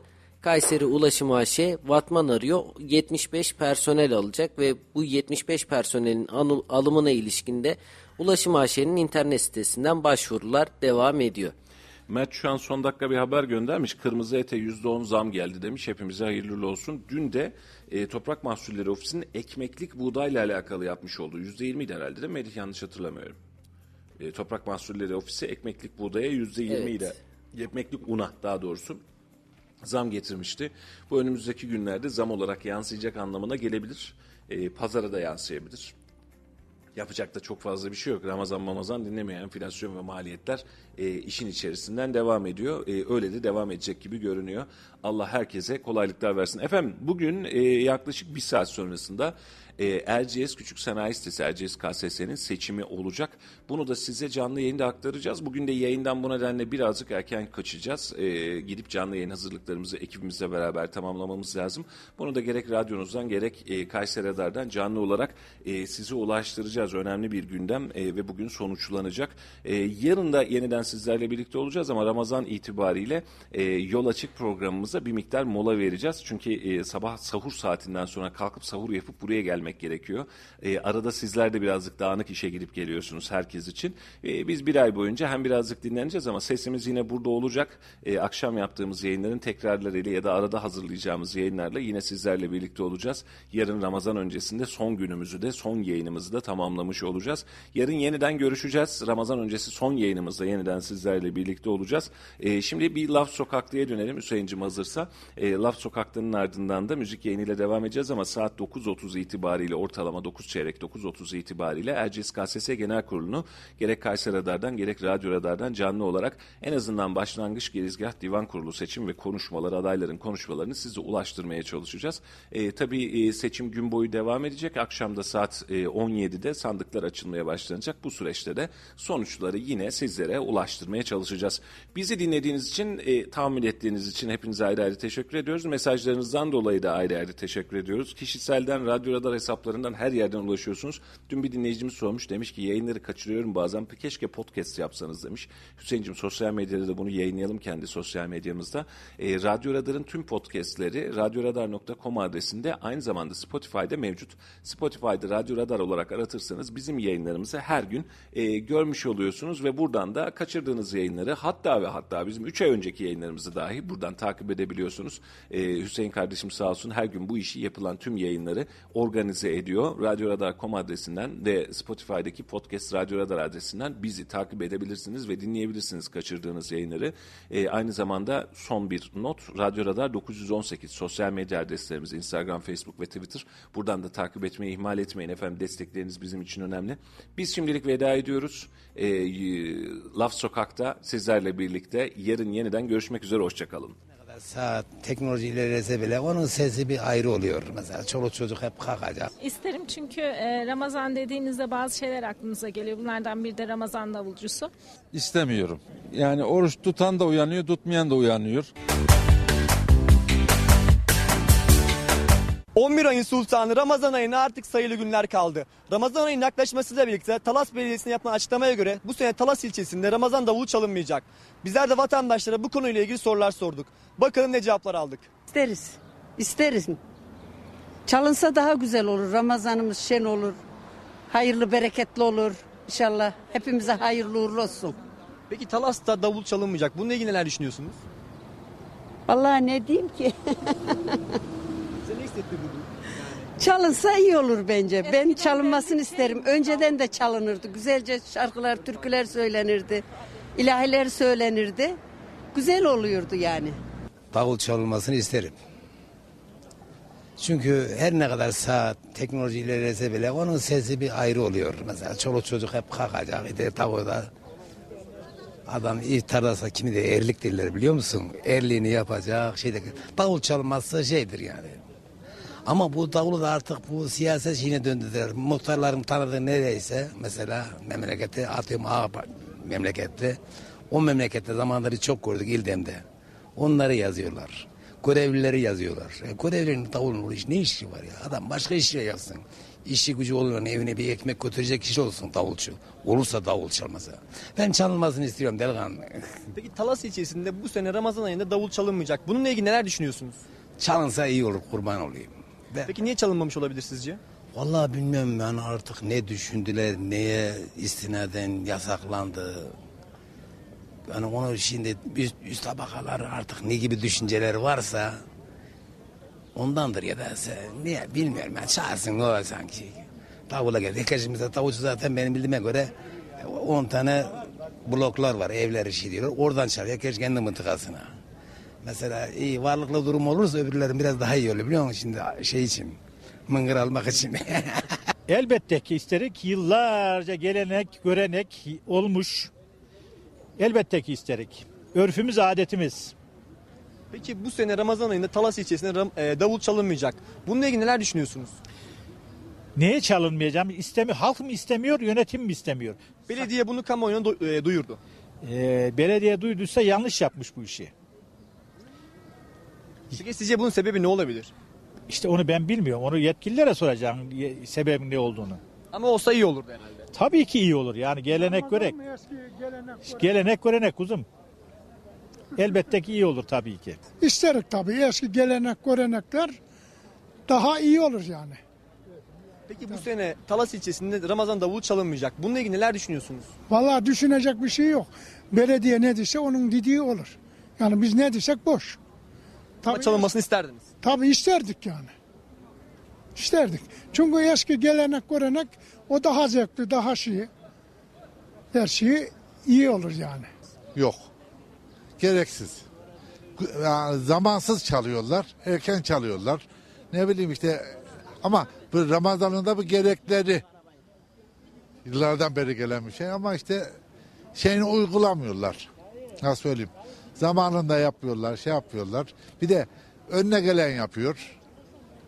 Onun için gereği yok yani. Yani size çalınmasını istemezdiniz. Yok. Herkesin cebinde telefonu var. Çalar saati var, şeysi var. Rahatlıkla iniyorlar, kalkıyorlar. Gerek görmüyorum yani. İsterim çünkü e, Ramazan dediğimizde bazı şeyler aklımıza geliyor. Bunlardan biri de Ramazan davulcusu. E, Ramazan geleneklerinden bir tanesi ve bunun yaşatılması gerektiğini düşünüyorum. E, dolayısıyla olsa çok iyi olur bence. Bu sene Talas ilçesinde Ramazan davulu çalınmayacak. Peki bununla ilgili neler düşünüyorsunuz? Üzücü. Neden böyle bir karar almışlar onu sormak lazım. Çünkü dediğim gibi geleneklerimizi yaşatmamız lazım. Hem Ramazan için hem diğer konularda. Ya elbette istenir tabii. Niye istenmesin ya? Ama bu sene Talas ilçesinde Ramazan davulu çalınmayacak. Bununla ilgili neler düşünüyorsunuz? Niye orada niye çalınmıyor? Belediye böyle açıkladı. Belediye. İyi her tarafı yasaklasınlar o zaman. Çalınmaz olur mu ya? Çalınması lazım. İstemiyorum. Çünkü saat var. Ondan sonra televizyondan zaten gece ikiye kadar oturuyor. Rama- Ramazan davulu çalıyor, rahatsız oluyor. Ha ona ayrıca bir para veriyor. Onda değilim ben ama çalınmasını şahsım adına istemiyorum. Gece milletin çoluğu çocuğu davulu çalıyor, uyanıyor. Yani oruç tutan da uyanıyor, tutmayan da uyanıyor. Eskinin şeyi daha iyiydi. Kaleden top atılırdı. Belki sizin aklınız yetmez. Kayseri'nin birçok yerinden topun sesi duyulurdu. İftar öyle açılırdı. O zaman davul da vardı ama ben davula karşıyım. İsterim. Yani Ramazan ayını coşkuyla yaşamak isteriz yani. Müslüman bir ülkeyiz. Bu da eski bir örf ve adettir, anneannemizdir. O yüzden olması güzel olur. Bu sene Ramazan ayında e, Talas ilçesinde Ramazan davulu çalınmayacak. Peki bununla ilgili neler düşünüyorsunuz? Yani neden bu karar almışlar merak ediyorum. Önce onun e, şeyini öğrenmek lazım. Ama yani bu yıllardır yapılıyor yani 100 yıllardır yapılıyor. 10 yıldır 20 yıldır yapılmıyor. 100 yıllardır yapılıyor. Bir de böylesine Osmanlı'ya bağlı bir hükümet var başımızda. Onlar da o belediyeden zaten malum belediyeden. Nasıl böyle bir karar almışlar şaşırdım yani. Ama çalınması lazım. Yani çok bir rahatsızlık vermiyor zaten. O yüzden çalınmasını isterim.